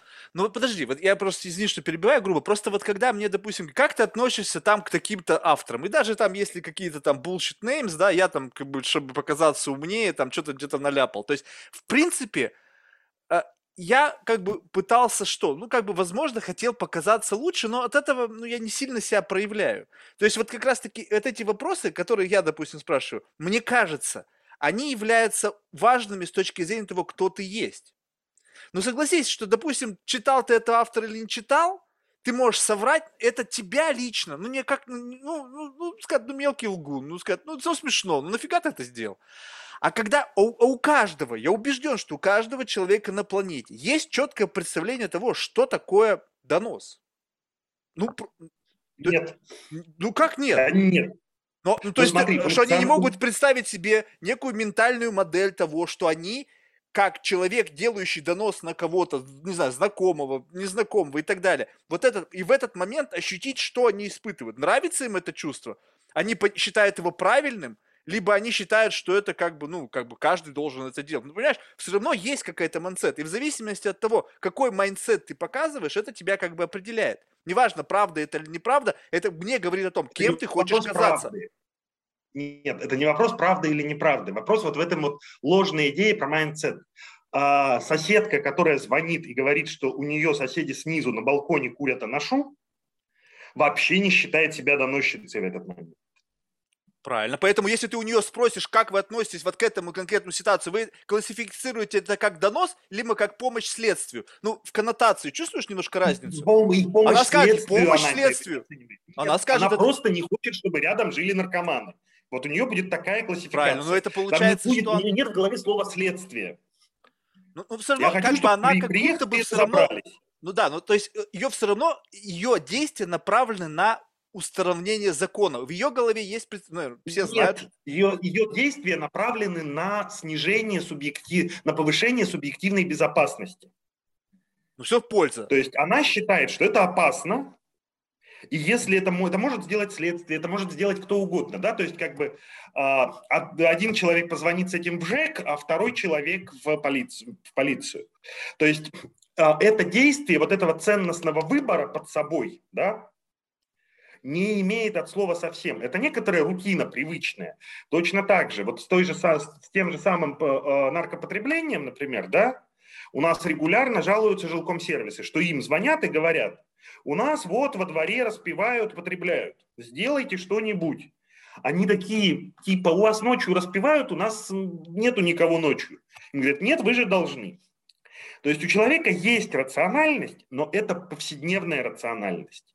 И попытка привязать ее к высоким идеологемам – это то, что пытается сделать там проект э, «Всемирное исследование ценностей», да, World Value Survey, э, недавно покойного Рональда Инглхарта, сотоварищи. Там есть какие-то, там есть значимые связи. Но это истории про очень большой уровень, очень большие тренды. То есть пытаться переносить это и говорить о том, что вот люди э, как-то относятся к доносам, ну, это, ну, все, я понял. Это, Давай, собирание, окей. это собирание псевдодатасетов. Окей, слушай, я, я, все, что я не спрошу, все псевдодатасет. Окей, давай тогда другой вариант.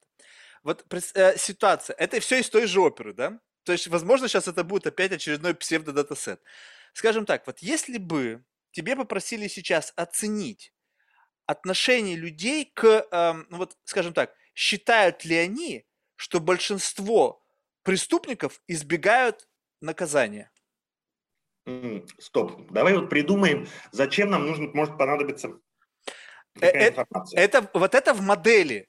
Я, как я тебе говорю, я все вот в, в рамках той модели, которая отвечает идеальная модель э, вот этого идеальная модель правосознания личности преступника в идеальной модели, которую описал какой-то из авторов, в правосознании личности преступника, он считает, он убежден в том, что значительная часть преступников избегает наказания. В модели правопослушного человека все преступники заслуживают, они получают заслуженное наказание. Вот в чем разница. И вот в зависимости от этого, как ты считаешь, вот, вот если взять средний по больнице, как люди считают? Вот, вот да мы понятия не имеем, потому что все-таки, несмотря на весь ужас, который творится в российской социологии, нет дураков делать такие опросы. Слушай, ну вот я просто почему пытаюсь у тебя... Я вот это... Даже не живу в России уже 15 лет, даже лишним. Я, я слышу каждый день, блин, в России никто не заслуживает наказания. Садят, наоборот, тех, кто его не заслуживает. Но откуда мне это прилетело? Это, ну, это я что, выдумал это? Я, мне это приснилось. Получается, это есть какой-то градус, который вот, об этом вот. свидетельствует? Нет, Смотри, вот ты сейчас путаешь две больших, а, две больших разницы. Угу. Кроме уровня а, прагматического действия, да, ты все время спрашиваешь, преступник, правопослушник. Это про поведение. Да? да вот мы когда мы начинаем изучать... Да? Мы же модели. Вот, про... Когда мы говорим про поведение, это все бессмысленно совершенно. Есть история дискурсивная. То есть, говоря простыми словами, про то, что люди обсуждают в социальных сетях да, там вот если упрощать это до, до, до, последнего предела. Это вполне осмысленные исследования. Как мы видим, как меняется градус вот этого публичного разговора а, про, про что-нибудь. Да, дальше, соответственно, неважно, это все, все относительно осмысленно. Про то, кто получает пока наказание, кто не получает. Что очень важно понимать. Вот эта вот вся вещь, которая про а, то, что люди обсуждают в соцсетях, и то, как они переходят улицу, или возьмут они телефон с лавки или не возьмут, видя, что там человек, сидящий, ну, условно говоря, сидит на лавке в парке, спящий человек, рядом лежит телефон. Вот то, что они пишут в соцсетях, и то, как они поступят с телефоном, это два параллельных, не пересекающихся пространства. Социологам интересно и то, и другое. Но человек может верить, что все преступники получают наказание но он же видит, что вот здесь никого нет и камер нет. А, и дальше включаются какие-то другие вещи. Там есть разные сложные связи, которые предсказывают или не предсказывают преступное поведение. Но с дискурсивным уровнем, с тем, что человек говорит, это имеет очень слабую связь. Да? А, там не, ну откуда-то же эти мнения, даже в этих пресловутых сетях социальных, они нет, берутся? Нет, мнение, мир То есть мнений, это просто... очень важно понимать. Просто это просто жвачка, которая люди просто хотят раскачивать, либо, лишь бы было о чем поговорить. Да почему же хотят-то? Вот Ну, окей, может быть, хотят. Подожди, ну откуда тогда взяться этому контексту? Вот представь себе, что тема беседы, она ну вообще не, ну, слышь, блин, нелепая, блин, не знаю, пчелы, и вдруг мы все интернет говорит о пчелах. Ну какого фига? Да, нет, нет, весь интернет не говорит о пчелах. Как раз структура тем, тем да, она довольно стабильная. Вот. И мы понимаем, что люди в основном, вот если мы смотрим не на там, либеральный сегмент, элитный сегмент или еще какой-то такой сравнительно изолированный сегмент, а основные темы у нас будут очень понятными. Образование, здравоохранение, ЖКХ и высокая политика. Угу. Да, это исследованиями многократно показано, иногда политики побольше. Высокая в смысле там, с кем спит президент и почему США мировой гегемон. Вот. А, а в остальном это будут там вот такие относительно локализованные или не локализованные истории про то, что к чему у людей есть вот это самое повседневное отношение. Да? Вот. Поликли... Поликлиники, больницы, здоровье, вот. что прекрасно, это говорит о психическом здоровье людей. Да? Они обсуждают, в общем, то, про что, то, что для них важно, и то, про что они могут рассказывать личные истории на режиме, вот у меня вчера случай был. А, в этом плане изменения дискурсивные есть. А, мы видим сильное а, снижение негатива на правоохранительные органы, довольно стабильное. Но с чем оно связано, это большой вопрос. То есть мы понимаем, что там первое дело за разжигание ненависти по отношению к социальной группе работники правоохранительных органов, оно у нас было лет там типа 12 назад. А, насколько этот факт стал широко известен, открытый вопрос, я его не изучал. Да? Но в целом некоторая репрессивная политика может быть важным фактором.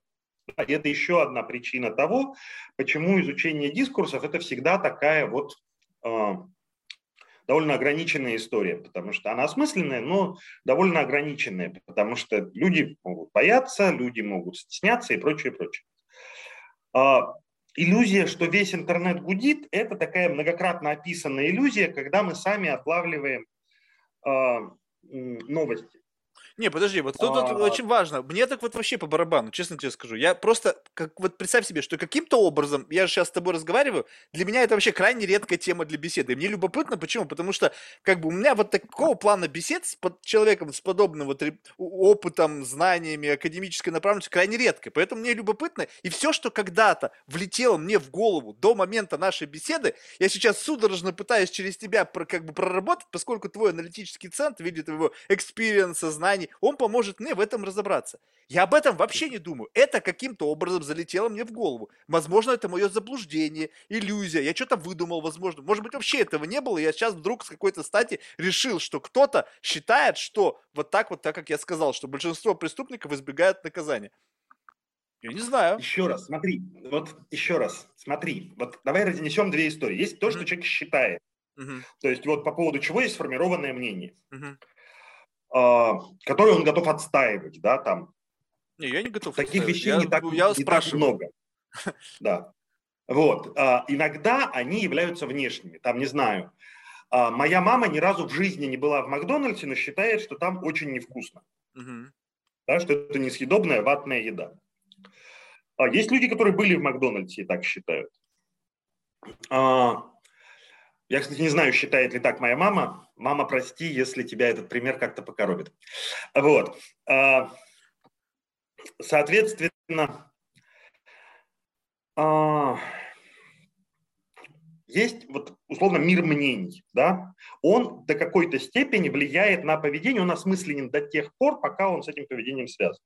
А есть мир тем, которые люди готовы обсуждать, которые просто представляются там прикольными и так далее, и так далее. В этом плане любые истории про менты хорошие, менты плохие, они просто по конструкции, есть такая прекрасная книжка «Мифы о криминальной юстиции» на американском материале, о мифе о преступлениях криминальной юстиции, вот, которая показывает, что просто в силу конструкции криминальной новости, положительной или отрицательной ли, она всегда становится очень, ну, современным языком говоря, хайповой. Причем э, любой нормальный журналист будет конструировать ее так, чтобы она привлекала больше внимания, вызывая больше социального негодования. М. Ну вот смотри, оправдали чиновника по обвинению о взятке. Ты как журналист должен сконструировать из этого новость. А, Если ты сконструируешь новость примерно таким образом, как я Петя бы написал, Пупкин ушел от правосудия. Вот, да, вот именно так. Причем там, скорее всего, взяточник, укравший у детей Иркутской области 20 миллионов рублей, опять ушел от правосудия. Ага. Да? Если эту новость буду писать я, там для каких-нибудь ведомостей прошлого этого, я буду говорить о том, что, смотрите, обвинения в коррупции были предъявлены примерно а, там 9 тысячам человек. За прошлый год было оправдано два. Это, пе- это первый оправданный в этом году. Если А. даже российский суд умудрился оправдать, то давайте, да, дальше я из этого как полужурналист, да, я из этого попытаюсь развернуть сложную историю про то, зачем же человека, против которого, видимо, не было ну вообще никаких доказательств, потому что, ну, как бы, чтобы российский суд оправдал кого-то по такому делу, это, ну, как бы, я не знаю, что нужно в суд не принести. То есть в суд нужно уголовное дело по дороге потерять. А, И то есть прецеденты, когда, в общем, уголовное дело собиралось на месте за, заново. Вот. Я буду рассказывать как бы историю в другую сторону. Но первая история, да, а, про того же самого Васю Пупкина, Более кликбейтная. гораздо лучше, лучше пойдет в social медиа и так далее, и так далее, и так далее. Поэтому, а, если история обратная, да, история успеха, типа Вася Пупкин украл в магазине, а, не знаю, что-нибудь дорогое, чтобы это на кражу тянуло, а, пф, Айфон. Вот. Был за это задержан а, охранником, впоследствии передан участковому, iPhone возвращен магазину, а, Вася Пупкин получил а, там, ну, что у нас за iPhone, ну, если, бы- если первоход, то получил полгода, год условно. Охранник получил вознаграждение. Охранник получил премию, Мгм. да. Ну, вот как бы и что? Слушай, ну вот в это Поэтому- получается, насколько сильно медиа влияет на градус вот этого всего вот на- в головах людей. Потому что вот если Да. совершенно, как вот ты классный привел пример того, что факт, мы смотрим под него с позиции, так как оно было, с той позиции человека, ты из академической области, то есть твой уровень право, правопонимания, он лежит в академической области, то есть ты не обыватель, не профессионал, ты академик. И ты описываешь это с точки зрения академического расклада. Также, возможно, описал профессионал. И обыватель не имеет никакого мнения, он будет судить на заголовок от какого-то уважаемого им, не факт, что в общем, а уважаемого им медиа, который зарабатывает деньги за счет кликбейта, и ему нужно, чтобы заголовок был максимально привлекательным внимание. И потом он сидит и, читая каждый день эти заголовки, думает, блин, в нашей стране никто не несет наказания. А вот только мелких жуликов садят за то, что они бедные, не могут, блин, себе купить iPhone, парню там 16 лет, все с айфонами, у него нету, он пошел, бедняга его своровал, ему дали условно. Вот какое сформируется мнение в головах людей. А ведь впоследствии совершенно это все ложится в систему того, какой у тебя уровень правосознания. Нет. Смотри, давай еще вот э, две истории, а потом вернемся и попробуем давить правосознание в смысле... Там еще А, один пункт у меня вот- будет э, с точки зрения правового образования, воспитания и так далее. Вот смотри, вот я открываю кон- конкретная новость. В городе Киринске в рамках проекта «Город-остров» э, скрыто использование некачественных материалов при реставрации набережной реки Лена. Э, на сумму 250 тысяч рублей. А, Всего на город-остров выделено около 130 миллионов рублей из федерального и областного бюджета. Да, это такая вот новость, типа героические а, милиционеры, полицейские выявили страшное нарушение. Ну так вот мы с тобой слушаем на 250 тысяч. Фигня, мне кажется. Ну, в общем, по- половина простенькой машины. Да, ущерба. А, Есть о чем говорить. Да, там полугодовая, средняя полугодовая зарплата. Теперь давай представим себе, то есть вот это еще раз, это то, что вот так работают медиа с криминальными новостями во всем мире. да, это деконтекстуализация, то есть первый прием, как мы разобрались, это просто выбор той стратегии презентации, которая есть. Это я вот сейчас пересказываю такие общие, общую социологию про то, как работают медиа с уголовными и с криминальной юстицией. Вторая – это деконтексту, деконтекстуализация. Смотри, давай пересчитаем цифры. Давай предположим, что мы с тобой решили варить борщ. Угу. Большую кастрюлю на много народу. У нас есть с тобой 1300 рублей угу. на то, чтобы закупить продукты. Вот мы принесли эти продукты домой, начинаем проверять и обнаруживаем, что на 2,5 рубля из этих 1300 продуктов у нас оказались некачественные. То есть это что? Это там зубок чеснока у нас один оказался некачественный. Или там, не знаю, в... Свекла одна гнилая была. Да нет, свекла одна будет стоить гораздо больше. Блин, я не знаю цены в России. Для вот... меня что-то 1300, это да. вообще сколько? Я просто не знаю. Я 1300 долларов, в этом, мне кажется, в магазин можно сходить на 1300. Тут 1300 рублей. Вообще можно что-то купить, можно борщ сварить за 1300. Да, на большую семью. Себе.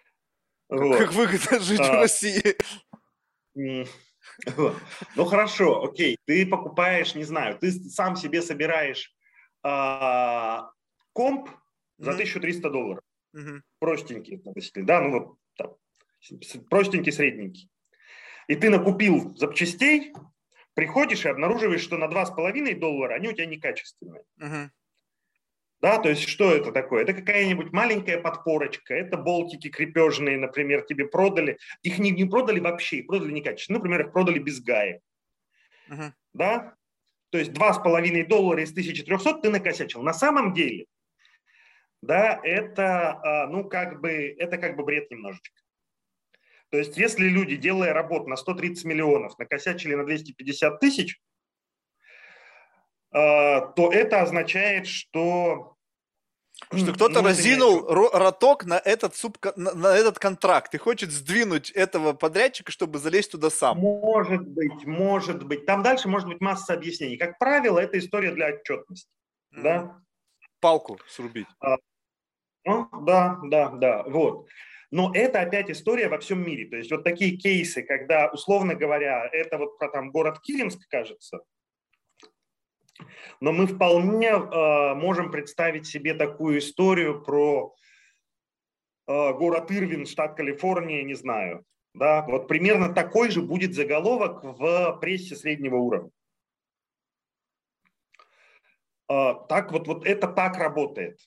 Да, то есть у нас должна быть невинная жертва, у нас должен быть злой и явный преступник, у нас должна быть желательно красивая цифирь и какая-то несправедливость. И у нас получается медиасообщение.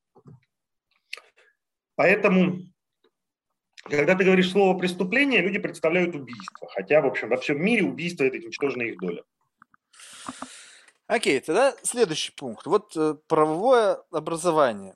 Вот в целом, как тебе кажется, уровень правового образования вот сейчас среди средней как раз категории обывателей с точки зрения правосознания, вот он высокий или низкий?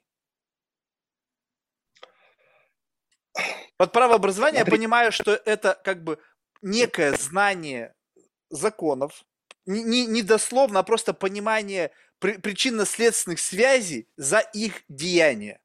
Вот хотя бы вот в этом отношении. Я не говорю, что кто-то начнет цитировать там уголовные, там вот, давай, давай так. А, давай так, есть вот такая базовая история, а, где все-таки можно применять вот это вот словосочетание правосознания. Это понимание того, что криминализовано, что нет. Угу. И там в более узком, в более широком смысле, что пенализировано, то бишь за что можно наказывать, потому что кроме Уголовного кодекса есть еще другие наказания, что нет.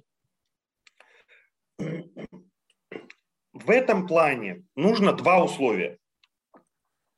Нужна относительно разумная система этих наказаний, да, то есть как бы, э, и они должны реально применяться. Ну, например, э, в России пенализировано курение на автобусных остановках, ну, на автобусных остановках, например, uh-huh. да, а, и в этом плане, это вот сейчас будет мое личное ощущение, там, за последние 10 лет ситуация сильно улучшилась. А, и люди как бы в основном курят в стороне, да, то есть не там, не встав посреди толпы, а отойдя, что замечательно. Но там кейсов применения этого закона, их там можно посчитать по пальцам одной руки. А, и в этом плане то, что реально пенализировано не по закону, а на практике, в этом плане в России нет никаких больших проблем, то есть никто не считает, что а, убивать людей можно или что, да, я сам впадаю, видишь, в ту же самую, попадаю в ту же самую ловушку или бить жену можно или можно что-то брать без спроса. То есть в этом плане по основным преступлениям, ну как бы да, люди примерно представляют себе, что запрещено, что разрешено. Да, и там э, ситуации, не знаю, перехода дороги на красный свет, никто не будет говорить, типа, товарищ сержант, ну как бы можно же, будут говорить, товарищ сержант, ну я опаздывал, ну не было же машин, я же ни для кого рисков не создавал, вы по-человечески войдите в мое положение. Вот, то есть в этом плане все хорошо. Когда начинаются э, различные гражданские вещи, да, то есть вот не связанные с уголовкой, а связанные с там, э, там все сложнее. Э, но в этом плане гражданское право сильно ближе к здравому смыслу. Да, то есть как бы пакта сун серванта, ну и так далее, и так далее. Не, просто и к чему, к чему я задал этот вопрос, что вот э, в, в рамках вот какого-то там проведенного этого эмпирического эксперимента было выявлено, что уровень осведомленности одинаково высок как у правонарушителей, так и законопослушных людей. И даже несколько выше у правонарушителей. Тогда получается, говоря о правовом воспитании, там, образовании, мы говорим о том, что в принципе, как бы здесь мы все находимся одинаково, но почему-то даже у преступников уровень ощущений, возможно, просто по столкновению, поскольку они знают, там, как, за что их там когда-то наказывали и так далее. И вот это как это странно, опять ерунда получается. То есть получается, что у нас так, вот что в голове правопо... правопослушного человека и то, что в голове у преступника, плюс-минус одинаково. Да, еще раз, при чем здесь голова? Типовое российское, преступ... Типовое российское преступление – это преступление спонтанное или полуспонтанное. Mm. То есть ты не совершаешь выбор это не спланированная история. Что, ну, то есть, ну, что, люди все в состоянии эффекта совершают преступление? Нет, нет, нет. Вот ты э, сидишь на кухне ага. с алкоголем ли, без алкоголя ли. Развивается конфликт.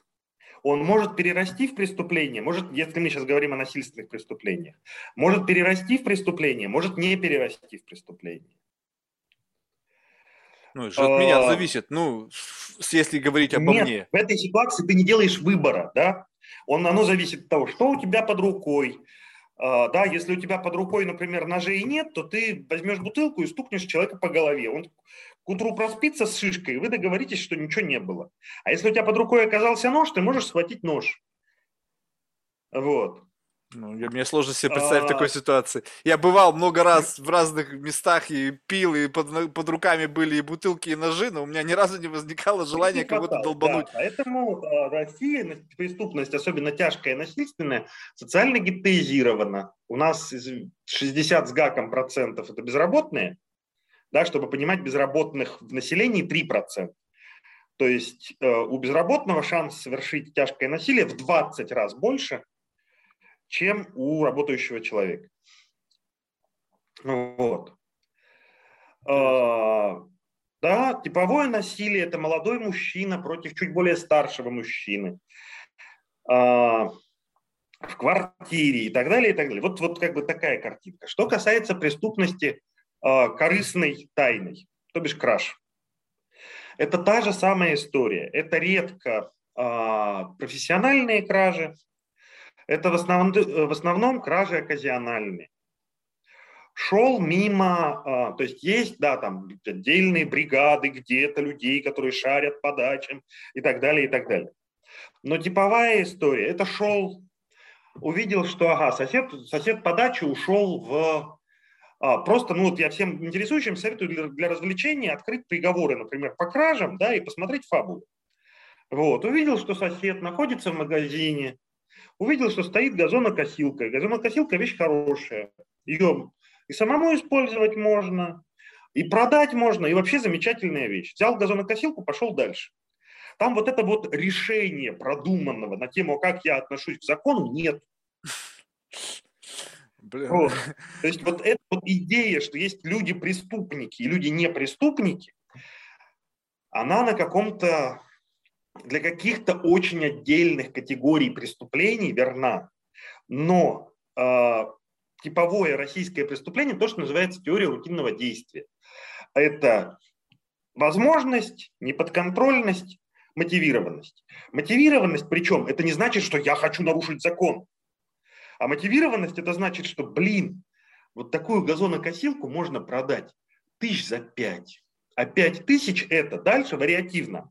Это детям рюкзаки в школу, это бутылка, это новая обувь, а, это доехать до друзей, ну вот что угодно. Да? То есть там дальше мотивация. У меня есть а, прям кейс, который вот я смотрел руками. Рецидивная история у человека, а, он раз в полгода ворует мешок муки и мешок риса. Вот. А, и вот как-то, поскольку не очень большая, да, у него пятеро детей, он не работает, у него, соответственно, жена, жена говорит, что нет, это вот принес тесть тут же, соответственно, пересыпается из мешков в баки, доказать, что это тот самый рис, невозможно. Доказать, что он украл, по камерам можно. А доказать, что этот рис, который нужно изъять, нельзя. На него вешают компенсацию, на него вешают условное наказание. Полгода семья ест мешок муки, мешок риса. Вот. Через полгода он идет, ворует новый мешок муки, мешок риса. Ну что, ему за рецидив вот. реальный срок не дают уже после этого-то? Ну вот, да, я как раз был на том процессе, когда это был седьмой случай, и судья сказал, у меня нет больше сил, уезжай. Семь раз потребовалось. Вот, ну, сумма ущерба небольшая, считай, да, это был там 2000 где-то 14 год, это где-то на тысячу рублей риса, сколько это по тому курсу, на 20 долларов – нет, на 2000, на, на 40 долларов риса, на 25 долларов муки. Слушай, вот, вот тогда в таком случае, вот если ты сейчас описываешь ситуации, вот эти, когда люди спонтанно, то есть которые перерасчитывают на, ну то есть люди, которые находятся, скажем так, вот не очень, ну у них не очень материально обустроенная жизнь.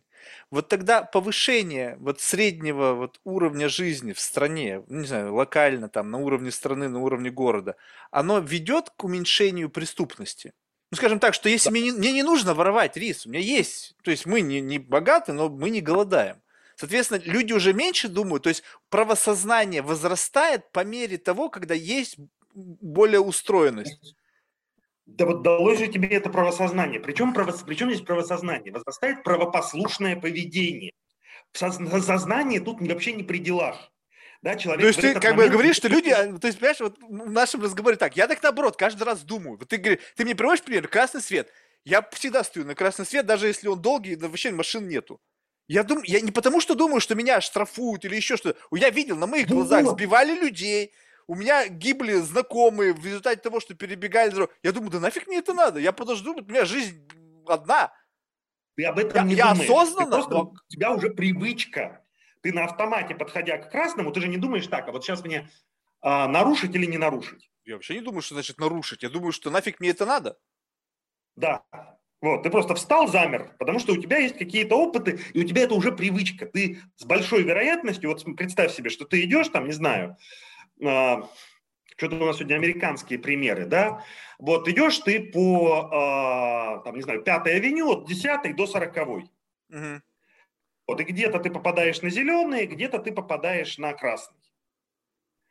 Вот, и тебя потом спроси, вот где у тебя был красный, и ты решил остановиться. Так ты не вспомнишь, что ты там что-то слушал в ушах, смотрел вокруг, просто у тебя красный, окей, стоим, курим, ждем. Как бы зеленый, перешли. Ты эти действия совершаешь, не включая голову, не совершая выбора. Да, у тебя это отработанная рутина. История с, газон, с газонокосилкой, она чуть больше. Но это тоже быстрое, спонтанное решение, которое, как правило, э, привязано к мотивации, а не к оценке последствий, уж не тем паче, не к их правовой квалификации. Типа, а совершу-ка я сейчас преступление? Это я не совершу преступление, я газонокосилку пропью, это два разных занятия. Чужую. Не, ну подожди. Это два совершенно разных, то есть право сознания предполагает, что правовые концепты, они как-то у человека в голове там релевантны а у него другая, другая логика. О, газонокосилка бесхозная, сегодня с мужиками посидим. Да, но вот представь себе, что если бы у него было вот это вот сознание, связано с тем, что окей, ты сегодня выпьешь, может быть, детям купишь рюкзаки, а завтра выяснится так, что каким-то краем, там, не знаю, что-то произойдет, где-то там камера какая-то была, ты не заметил, выяснится, что это ты, тебя придут, арестуют, и уже дети без рюкзаков, и бутылка водки не мила, и так далее. То есть ты в момент, пред момент совершения какого-то деяния, которое, может быть, ты готов совершить в рамках какого-то импульса, ты начинаешь за, за секунду до того, как ты пошел туда, начинаешь задумываться о причинно-следственных связях своего поступка, которая напрямую связана с каким-то набором последствий там, законодательного плана, то ты уже не будешь это делать. А, причем, причем тут право? То есть точно так же я могу оценивать риск, что на самом деле а, она дешевая, и, в общем, это все будет зря, я только зря смотаюсь до приемного пункта. Что сосед про меня узнает и придет мне морду набьет, предположим, он здоровенный мужик, да, и отберет газонокосилку. То есть попытка вот это вот повседнев, повседневное действие вложить некоторое отдельное право сознания, она всегда э, очень, э, как сказать, э, она создает совершенно лишние, лишние сущности. Да? У нас есть вот это вот полурациональное действие. Ага, меня никто не видит, ага, газонокосилка вещь хорошая. Сейчас до дому дойду, никто не заметит, кину в подвал, завтра отнесу, продам, или там ночью отнесу, продам оно вообще-то рациональное. Но вот это вот раскрасить свои, каждое свое действие, раскрашивать в терминах правовое и неправовое, это некоторые... Так, люди бизнесом занимаются. Ну, смотри, на Уолл-стрит. Они смотрят, где границы проходят, там, нарушение закона. Все, что вне границ этого, это моя сейф-зон, я тут делаю бизнес. Так. Они оценивают так. шаг с позиции того, нарушаю я так. закон или вот не нарушаю. Описать 5, 5 миллиардов человек, 6 Угу. Через когнитивную модель 60 тысяч наиболее высокооплачиваемых людей – это сильное решение. Не, ну согласись, что в принципе, не, ну вот я в какой-то мере, я не всегда, но я оцениваю свои действия временами с позиции того, я хочу это сделать, так? Есть импульс. Допустим, я вот не знаю, шел, шел, блин, хочу, захотелось пива. На улице пить пиво нельзя, но я хочу. Соответственно, я думаю, что могу я это себе позволить, либо не могу. Окей, завернуть в бумагу, как, какой-то как дрэполо пойдешь, блин, какой-то. Ну что пофиг, переломлю себя, куплю, выпью дома. Или вот сяду тут недалеко кафе есть, потерплю, никуда не, ну, опоздаю, куда мне надо было идти, выпью, посижу спокойно. И ничего не будет. Не будет ни проблем, связанных с тем, с возможными последствиями и так далее. Все. То есть это же нормальный как бы, как бы кейс. То есть я, я не, не думаю, а, импульсивно поступлю, а вось пронесет. У тебя отличный пример. Прости, у меня что-то сбоило с зарядкой. У тебя отличный пример. Смотри, есть такие вещи, которые являются так называемыми, э, но это, это не преступление, как правило, да? То есть это не то, что однозначно морально осуждаемо. Э, то есть это не кражи, да, это какие-то нарушения общественного порядка. Типа Хочется пойти запустить фейерверк в 2 часа ночи. День рождения мы празднуем. Но есть шанс, что соседи позвонят в полицию, и вот мы прикидываем, типа, успеем ли мы убежать и так далее, и так далее. Для каких-то вот таких небольших и, как правило, развлечений относительно богатых людей а, есть такие выборы. И они, опять же, давай мы представим себе, что ты идешь и хочешь выпить пиво. Ага. В небольшом городке, ты знаешь, что сегодня городской праздник, и всю полицию в полном составе, все 30 человек, они дежурят на центральной площади в трех километрах от тебя. Ага. А, согласись, у тебя То модель есть я не знаю, я меняется. предполагаю, потому что знать ты не можешь. Он может Ну, хорошо, ты случайно... уверен. У тебя, у тебя друг служит в полиции, он говорит, все, город пустой, нас всех согнали. Ага. Вот. Утром тебе сказал, весь день будем стоять. Вот. У тебя модель поведения поменяется.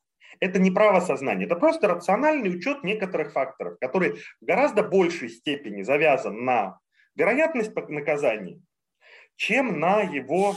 а, чем Блин, ну вот это не мой кейс. Я как раз таки живу, знаешь как, я пытаюсь не врать самому себе. Вот я делаю многие вещи, я думаю, вот смотри, мне как-то это подсказали, то есть я как-то интуитивно это делал, но мне подсказали, как описательную часть этому сделали.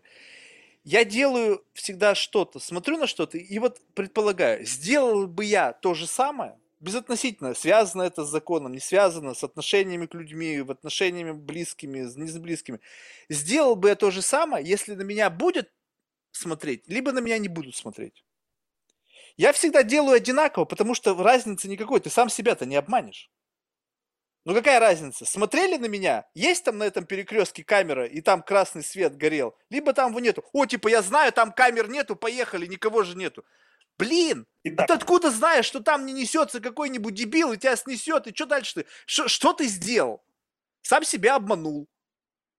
смотри, возвращаемся к пиву. Мгм. Вот представь себе, опять же, мы не берем сейчас там э, парк, парк имени Горького, хотя из парка имени, имени Горького есть вопросы. Мгм. Или там Тверскую. Мгм. Вот. А, а мы берем вот нормальный какой-нибудь э, там спальный район, просто вот хороший райончик такой. Вот ты думаешь, вот э, я пройду по нему с пивом, Мгм. а на меня будут смотреть. Вызову ли я какие-то печальные чувства у людей, которые там живут? Нет, Фиг его знает. наверное. как бабушка вот Вот. какая-нибудь, которая скажет, блин, вот расходились здесь, потом бутылки будут валяться, алкоголики тут развелись. Ну-ка я быстренько Смеяться. там Ну. сообщу, там, где там какая телефон встревоженный. Да, ну может быть, окей. Но, в общем, как бы мы понимаем, да, что если мы выезжаем за даже не выезжаем, ну, если мы выезжаем за пределы, там, не знаю, а, Большой Невы и Кольца, в общем, человек с пивом на улице, а, там, не сидящий, просто там идущий, отхлебывающий по дороге, это, ну, как бы нормальное явление, да, как бы это не то, что каждый второй, но, в общем, как бы, окей. Вот. Так многие делают, это вроде бы нормально, пока ты там не шумишь и так далее, просто прошел, дошел до урны, выкинул банку, пошел дальше, бутылку, что угодно. Вот. И в этой ситуации, да, есть какая-то норма. Еще раз, она релевантна не праву. Давай я приведу тебе какие-нибудь вещи. Ну, вот то же самое курение на остановках, да? Мгм. А, вот здесь возникло понимание, если бы этого запрета не было, я уверен, а, люди бы все равно, потому что постепенно возникает культура а, а, ограниченного курения. Да? Люди реально перестают курить в подъездах.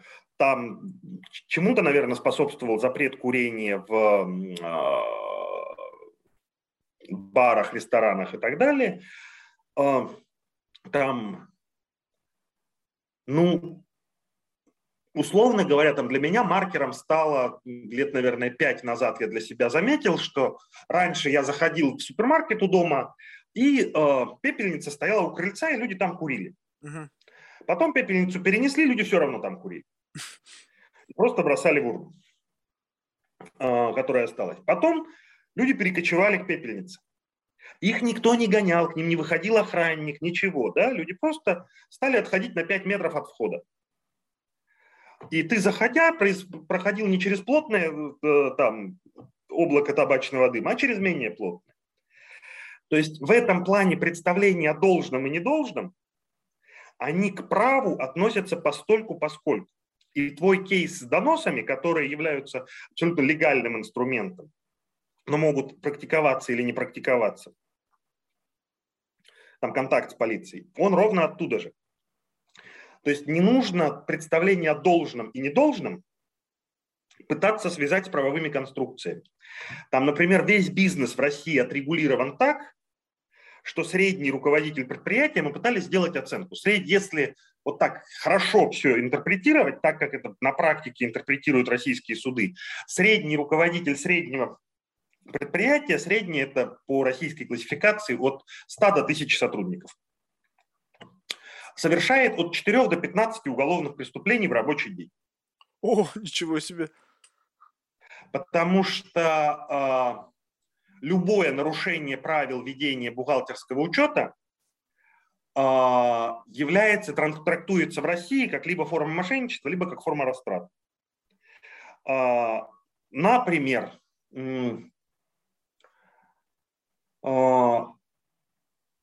у тебя позвонил сотрудник, сказал, заболел ребенок, можно я поработаю из дома?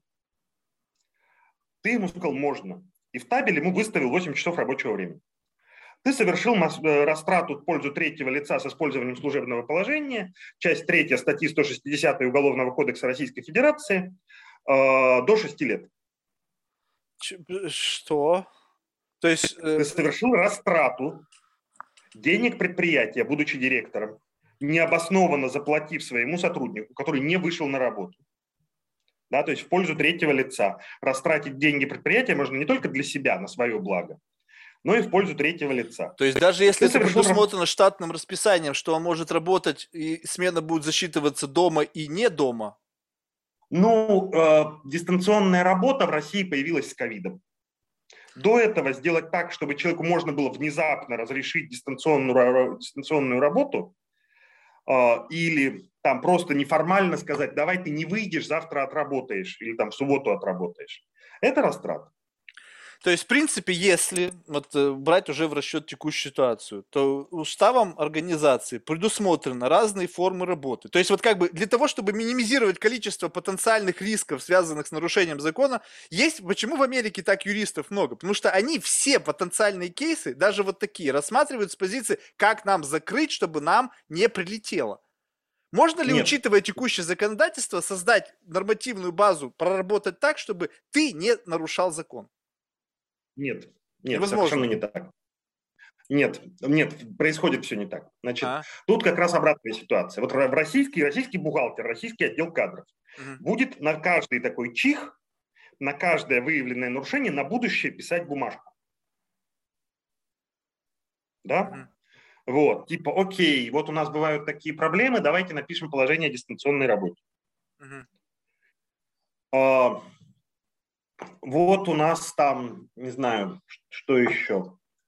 Вот у нас есть а, а, риски задержки. Ну, например, очень сложно а, а, очень сложная ситуация, когда человек возвращается из командировки на день позже, потому что у него, например, задержали самолет. Угу. Да? Это вот такой геморрой. И, как правило, деньги лишние командировочные, которые ему заплатили, тоже будут растраты в пользу третьего лица. А, а незаплаченные командировочные будут а, нарушением трудового законодательства. Вот. А, ну, обычно выбирают нарушение трудового законодательства. Вот. Но не суть важно, да? Вот. Но мы напишем об этом там, вот такое положение. А, англосаксонская система в большей степени, немецкая в меньшей, работают в принципиально обратной логике. Они рассчитывают на суд. Они рассчитывают, у нас есть задекларированные в законах а, цели, и дальше суд оценивает вот на уровне практически здравого смысла, потому что в конце всегда можно выйти на присяжных и попросить оценку с точки зрения здравого смысла. Вот то, что сделал а, предприниматель, было осмысленно в той модели у нас, э, в которой он это описывает. Он говорит, это хороший работник, я знаю, что он работу все равно сделает, поэтому пускай у него заболел ребенок, он день проведет дома, он лучше будет работать дальше, чем если я его заставлю там или проставлю ему прогул или что-то еще. Это здраво для бизнеса. Да, здраво. Все, что здраво, неприступно, если это не нарушает уголовный кодекс напрямую. В России существует объективное вменение умысла. У нас по куче дел по экономическим преступлениям приходит потерпевший вот, человеку, у которого якобы украли деньги. В типовой ситуации это когда собственник и директор, и он же директор, и он растратил деньги своего предприятия, и он говорит, я, не могу, я вот как собственник отказываюсь считать свое предприятие потерпевшим из-за действий меня, директора. Но такие преступления есть в количествах. И, соответственно, в этой ситуации мы, э, как только мы убираем здравый смысл из этой конструкции, мы вынуждены писать дикое количество макулатуры. А, я просто работал с а, несколькими англоамериканскими такими историями вот оформления там расходов, еще чего-то, еще чего-то. Ну, ну, это несопоставимая нагрузка, да, то есть э, если у тебя командировка со сложным маршрутом, там 3-4 пункта, и там, условно говоря, самолет, э, гостиница, такси, э, э, Самолетом, поездом, ну, автомобилем. вот такую пачку бумаг, а? Ага. Вот. ага. Когда ты отчитываешься, это, правда, давно было, больше 20 лет назад, но когда я отчитывался перед американской бухгалтерией таким образом, это было э, три бумажки и одна фоточка. Ну да. Вот. И это касается более или менее всего, да, потому что там... И это а, ситуация, когда а, мы возвращаемся к твоей любимой теме правосознания. Да? Я уже понял, как что это такое исключительно философское понятие, не имеющее ничего общего с действительностью. Ну, как бы да, видимо так. Вот. И как у тебя должен относиться к... То есть человек старается честно вести бизнес, да? Не мошенничать, никого не обманывать и так далее, и так далее, и так далее. Но он при этом знает, если он маломальский как бы прошаренный человек, он знает, что его можно посадить в любой момент за что угодно. Да, там мои любимые кейсы – это я просто, когда мы делали это исследование, я просто там читал выборку приговоров.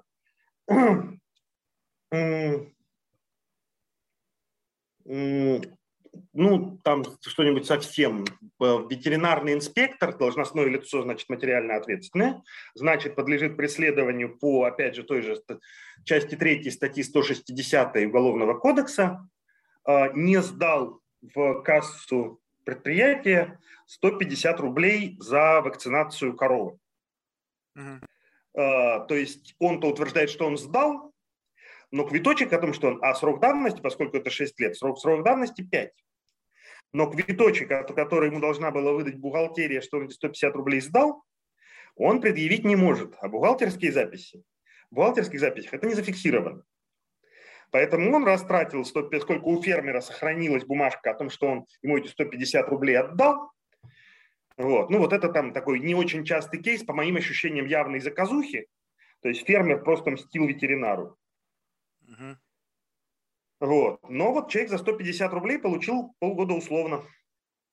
Бред. Казалось бы, казалось бы ерунда, но э, это лишает его права работы на материально ответственных должностях. Соответственно, Слушай, тогда получается что? Что э, как бы все, вся проблема в несовершенстве законодательства, что создаются какие-то, э, ну то есть законы вроде как направленные на защиту, но созданы не учитывая вот этот какой-то common sense и все возможные варианты как бы ну, жизни, да, и э, есть некие там, скажем, сложности документа оборота, отчетности, то есть это все не автоматизировано, человеческий фактор и так далее, приводит к тому, что в принципе любой человек в любой момент времени может пострадать, и это не, будь, не должно выглядеть с позиции как бы вот общественного мнения, что есть как бы какой-то злобный гегемон, который в любом случае может тебя покусать. Так просто устроена система. Ну, это еще очень сильно связано с тем, о чем мы говорили до с тем, что и законодатель, и читатель медиа, да, он ориентируется ровно на медийную повестку. Mm. То есть, э, а человек, который это применяет на практике, он ориентируется на то, что быстрее и проще.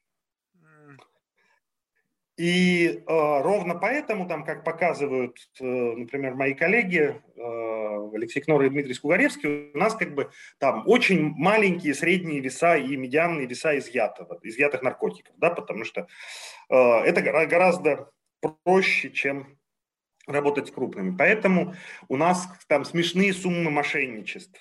Особенно они становятся смешными, когда ты их сравниваешь с тем, на какой общий оборот, человек их намошенничал, да, то есть, ну, там, вот реальные, реальные истории у директора компании э, оборот э, там, порядка 10 миллиардов, это что, 200, 200 миллионов долларов, долларов, да.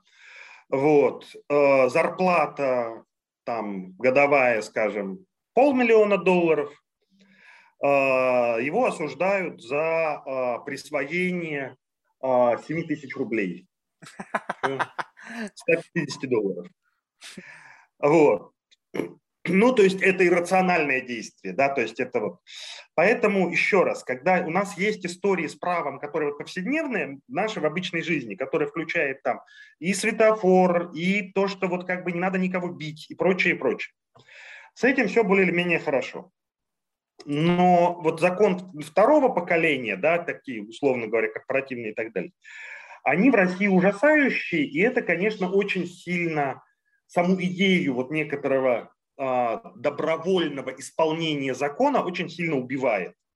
Потому что основной нарратив, который тебе будут рассказывать все бизнесмены, это полная абсурдность регулирования, еще большая абсурдность его применения.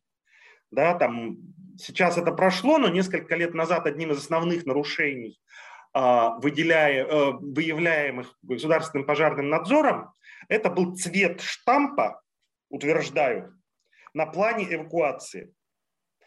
Потому что он по нормативам, по-моему, должен был быть синим, а на практике сейчас делается черным или наоборот. Бред. Вот. Это не уголовка, конечно, никакая. Но как после этого, вот я сижу, да, у меня э, магазин из одной комнаты. Ко мне приходит пожарный инспектор, говорит, тебе нужно заказать план эвакуации. Штраф. Я плачу штраф, заказываю план эвакуации, вешаю. Он приходит, а говорит, а штампик-то должен быть не синенький, а черненький. Вот, штраф. А, какое-то отношение да, у меня возникает очень конкретное. Но буду ли я после этого переходить улицу на красный свет? Нет. Э, если я, ну, если я нормальный человек. Поэтому нет правосознания какой-то, какой-то единой материи. Да, есть некоторый набор историй, который очень разный.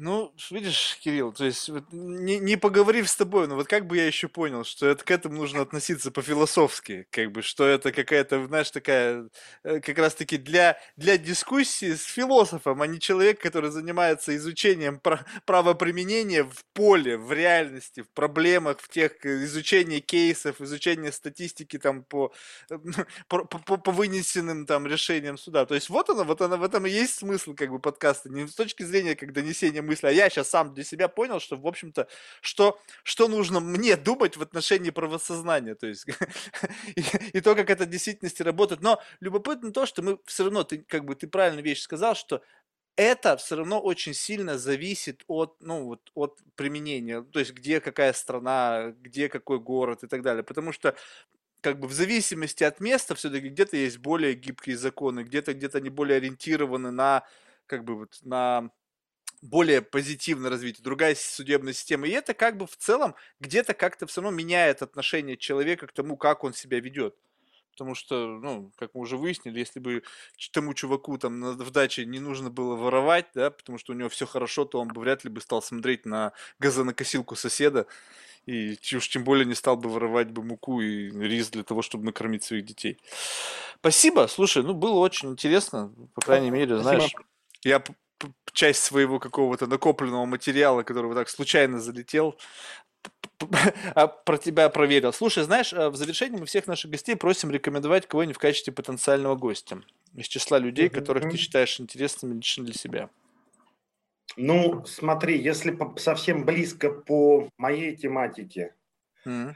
то очень хорошо, но это вот совсем криминология, криминология Владимир Кудрявцев, хотя мы с ним будем, конечно, пересекаться в рассказах, очень сильно, хотя у него совершенно другая логика изложения. У него там вот такое, такое-то исследование в таком-то году сделало такую-то революцию. Uh-huh. Если шире, а, а, про общественное мнение можно связаться с такой Никой Костенко, тоже из Европейского университета. Uh-huh. Вероника Костенко. Например, она тоже совершенно прекрасна в этом плане а вот что-нибудь, как кто-нибудь неожиданный, необычный, кто хорошо разговаривает. Слушай, а вот ты вряд ли такого, ну то есть это человек, как, я не знаю, насколько для вас важна общая известность человека. Вообще не принципиально. Вот. Но есть прямо такой э, э, классный блогер из э, Иркутска. Я там не во всем разделяю, почти во всем не разделяю его позиции. Мгм. Вот. Но он очень классно думает и классно говорит. А, Его зовут Сергей Шмидт. А, Не знаю, ну, то есть контакты, наверное, так быстро не дам. А, ЖЖ Ну, мы найдем. Бопар. Н- Найдем. Это не проблема. Главное имя. Главное просто координаты указать, в каком направлении смотреть. Еще раз спасибо за беседу, было реально интересно. Ну, успехов в работе. Работа интересная, как ты сказал. И главное, что полезная. Все, пока. Давай. Пока.